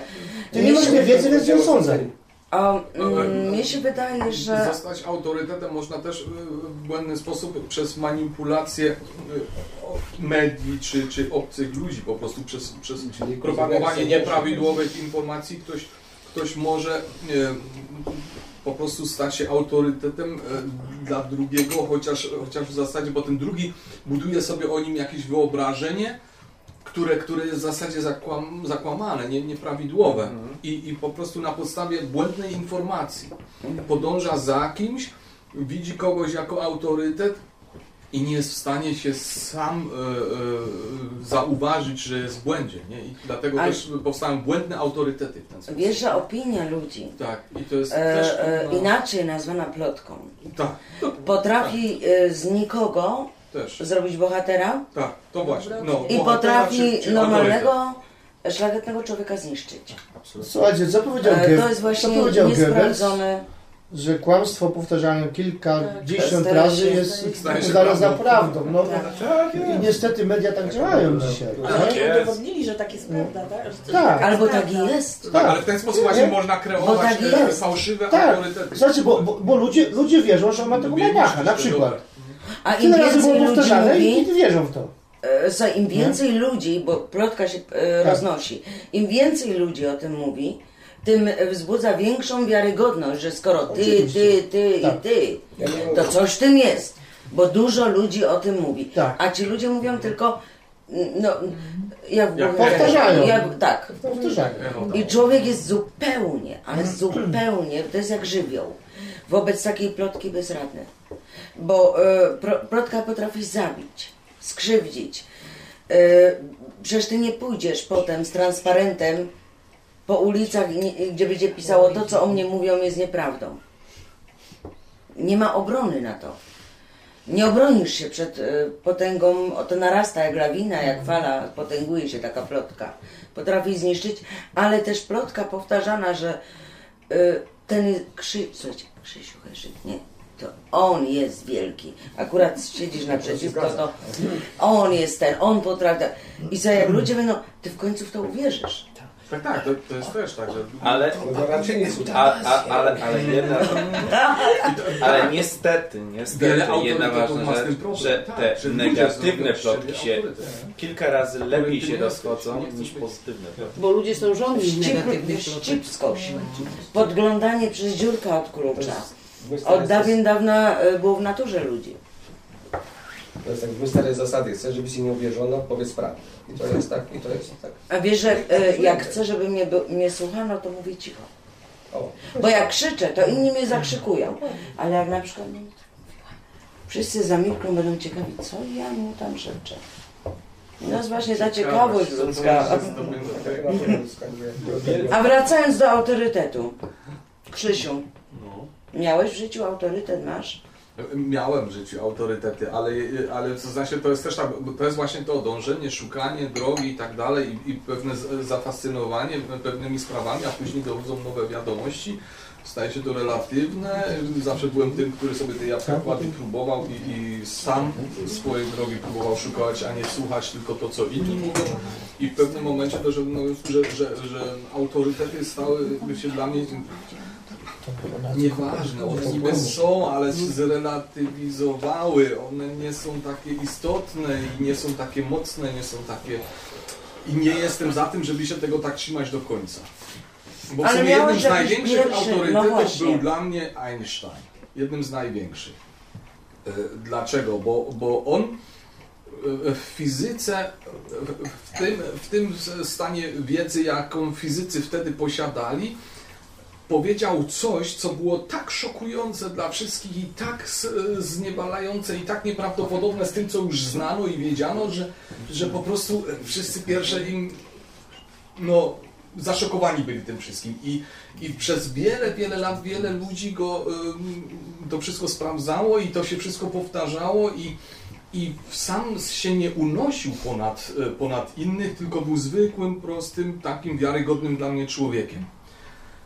I jako człowiek pozostał dla mnie do końca w sumie jakimś autorytetem, właśnie przez to, że się nie wynosił tą swoją wiedzą i tym swoją fachowością, ale sama jego wiedza w pewnym momencie, jak mnie fizyka zaczęła ciekawić i zacząłem się, zacząłem się tym interesować i tak dalej, to, to w pewnym momencie postawiłem to wszystko pod znakiem zapytania i sama jako ta jego wiedza, która była dla mnie autorytetem na początku, zrelatywizowała się i wtedy dopiero, wtedy najbardziej zrozumiałem, że, że podążanie właśnie i że trzymaniem się, że czy... czy, czy Chwytania się, chwytania się, chwytaniem się jakiegoś mocnych autorytetów, że to nie jest dobre, że się można bardzo na tym przejechać. Mm. Że się można bardzo na tym przejechać, że trzeba, nawet jeżeli ktoś jest bardzo mądry w swoim fachu, to ja to mogę wysłuchać, ja to mogę zaakceptować, ja się muszę tego trzymać, dopóki nie mam czegoś lepszego, ja dopóki odczekać, jakby to powiedzieć, i, i, bo wszystkie prawdy się relatywizują i okazuje się, że ciągle coś nowego wymyślają, co y, rozwala... Krzysiu, a ty sobie tak siedzisz i tak, teraz Einstein, nie, no. okej, okay. no. a teraz jest ktoś lepszy, okej, okay. i spijasz miodek. Nie, nie, no bo ja nie, Cię tak zrozumiałam. Po prostu, po prostu nie ma dla mnie teraz, w tej chwili już nie ma dla mnie takich autorytetów niepodważalnych i, i dlatego funkcja tego, tego pojęcia autorytet rozmyła się, rozmyła się, z, z, straciła taką wartość, jak miała kiedyś dla mnie. Kiedyś to byłem więcej się przekonany, że jeżeli Einstein coś powiedział, to byłem więcej do tego zdolny, że się nawet kłóciłem z kolegami, słuchaj, bo to nawet Einstein, jak już Einstein to powiedział, to to musi być prawdą, a dzisiaj, a dzisiaj jeżeli jakiś naukowiec coś powie, to powiem, okej, on to powiedział i na razie wszystko wskazuje na to, że to jest słuszne, ale poczekajmy, może ktoś coś lepszego wymyśli. No ale uwielbiałeś mnie to, że już nie jest to autorytetem. Ale, ale nie robił siły Boga, że był człowiekiem wtedy, wtedy skromny. To, to, to, to, to ta, jego skromność, a teraz... ta jego skromność to już jest taki nie o tyle, to jest trochę taki autorytet, po prostu może przykład, dobry przykład do naśladowania. Eee, I to już nie jest eee, też takim stuprocentowym autorytetem. Ma, Marek Żmijewski zwrócił uwagę na e, ważną rzecz. No. Że autorytet też wynika z pewnego mitu, legendy. Dla nas, my nie mieliśmy okazji spotkać osobiście Alberta Einsteina. Tak naprawdę to, że on był skromny, to wiemy tylko z opowieści, można powiedzieć mediów, książek, filmów, przekazów jakichś. To jest legenda, to jest mit. Czy on taki naprawdę był, czy, czy on był dla każdego taki, czy on w każdej sytuacji taki był? Nie, to jest istotne. To nie jest istotne. On właśnie, to nie jest istotne. Człowiekiem, który w moich oczach był warty do... My nie szukamy Boga. Nie, ale, ale, ale, ale jest to legenda. No właśnie, ale jest to legenda. Ludzkich, ludzkich, na tym właśnie mówię, że jest to mit pewien, ponieważ mamy pewien mit, legendę Alberta Einsteina, który był skromny, który był taki mądry, więc jest dla nas autorytetem. No i słuchajcie, ale ja bym też chciał zwrócić uwagę na taką, wydaje mi się dla mnie bardzo istotną sprawę, że, że to są takie dwie różne rzeczy, że z jednej strony jest powiedzmy Einstein, który yy, szuka nowych rozwiązań, który się z czymś nie zgadza, który tak naprawdę swój największy wynalazek, yy, to znaczy z tym yy, mc kwadrat, z tym mc kwadrat yy, on tylko zrozumiał, on właściwie tego nie wynalazł, on, to, on tylko zrozumiał rachunki Lorenza, które już były, tylko Lorenz, który to by liczył, jeszcze tego nie rozumiał, co by liczył. A on to zrozumiał. Dlatego on to, to, ten swój wielki przełom zrobił już w wieku dwudziestu trzech lat. No, nie byłby w stanie, gdyby to miał od podstaw. Tak, no to było takie proste, to by wcześniej ktoś inny na to wpadł. No ale widocznie nie było. Koło istniało. Nawet na niebie. To nie było takie proste. A dopiero widocznie nie było takie proste zrozumieć te rachunki Lorenza. to po, do tego no, potrzebne było jego otwarcie umysłu, jego no to dajmy mu jego chwałę. Komu? Einsteinowi. A nie, Einstein. No. Oczywiście, ale o co, o co mi chodzi? Że to wszystko, co on robił, było absolutnym zaprzeczeniem jakiegokolwiek autorytety, autorytatyzmu albo autorytetu i tak dalej. On właśnie szukał, on nigdy nie uważał, że wie do, do końca. Yy, dawał tezy, mówi sprawdźmy i tak dalej.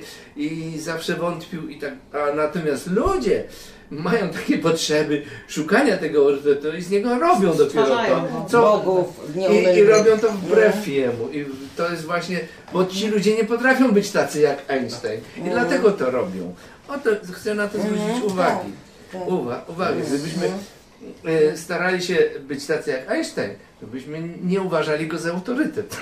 To, to było to, co powiedziałem, no, że, że na początku ja byłem gotów się kłócić, no, że to, co nigdy. on powiedział, jest słuszne. Byłem gotów pierwszy się kłócić, chociaż sam tego nie mogłem aż tak do końca rozumieć. A później, jak no. pewne rzeczy poznałem inne, to już się nie kłóciłem o to, że on mówi rację, bo się zacząłem zastanowić, a może jednak nie miał racji, może ktoś inny powie coś innego. Ale on pierwszy był krytykiem swoich własnych tak. myśli, swoich własnych wyliczeń. No ale Benek powiedział dobrze, że w życiu miał w pewnym momencie życia miał autorytet, potem żył dalej, miał inne, rozumiesz?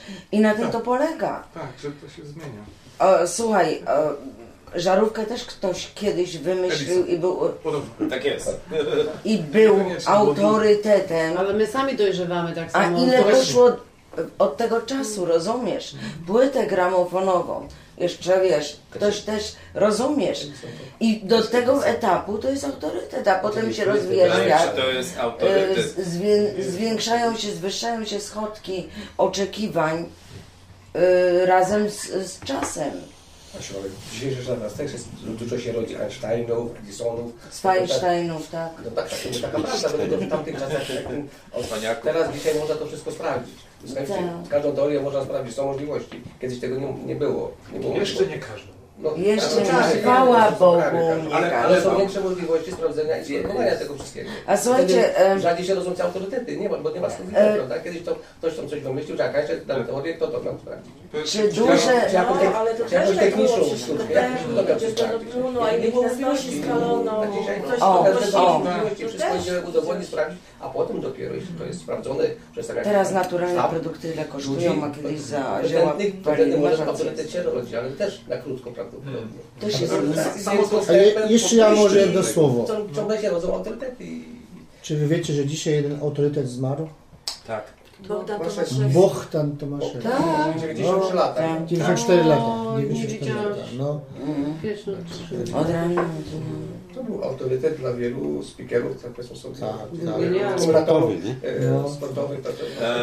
Słuchajcie, słuchajcie. On był specjalistą od tenisa chyba, nie? Tak, sam był mistrzem polskim. Co bardzo mi się podoba z zawieruchy niesamowitej na początku z próbą określenia w ogóle istoty znaczenia słowa autorytet poprzez wielogodzinne, przerywane poezją i śpiewem dyskusje. Summa summarum bardzo zadowolona jestem z tego, że doszliśmy, no może nie wszyscy, ale jak zwykle wyjątek podkreśla regułę, ale doszliśmy, patrzę na Sławka, jednak do wniosku, że ludzie potrzebują wzorca autorytetu, żeby um, mieć się na czym wzorować, żeby móc łatwiej um, spełniać swoje marzenia, czy dojść do czegoś.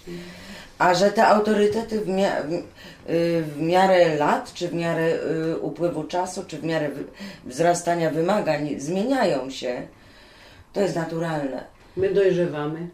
Dokładnie. Mamy coraz większą wiedzę. Zmienia się wszystko wokół nas i, i szukamy sobie też inne matrycy, inne wzorce, inne autorytety.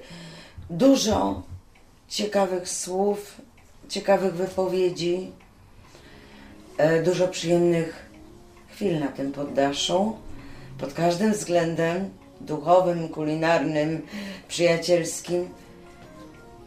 I jak zwykle wszystko, co niedogadane i wszystko, co piękne, kiedyś się musi skończyć. E, dlatego Dziękuję, żeście tu przybyli. Zapraszam na kolejne poddasze. Jak nie wymyślimy czegoś ciekawszego, to zrobimy to, co sprowokował który z Krzysiów, bo już zapomniałem. Większy. E, większy Krzysiu. E, e, żyć albo nie żyć e, sobie. E, rozbijemy na atomy poetycko-artystyczno-filozoficzne. Kochani, dziękuję, żeście przyszli. Szczęśliwej drogi do domu i do następnego poddasza. A pozdrówmy jeszcze Borysa, który w ogóle wymyślił, żeby te nasze spotkania mogli też inni słuchać i, i podsłuchiwać i uczestniczyć w ten sposób z nami. Pozdrawiamy Cię, Borysie.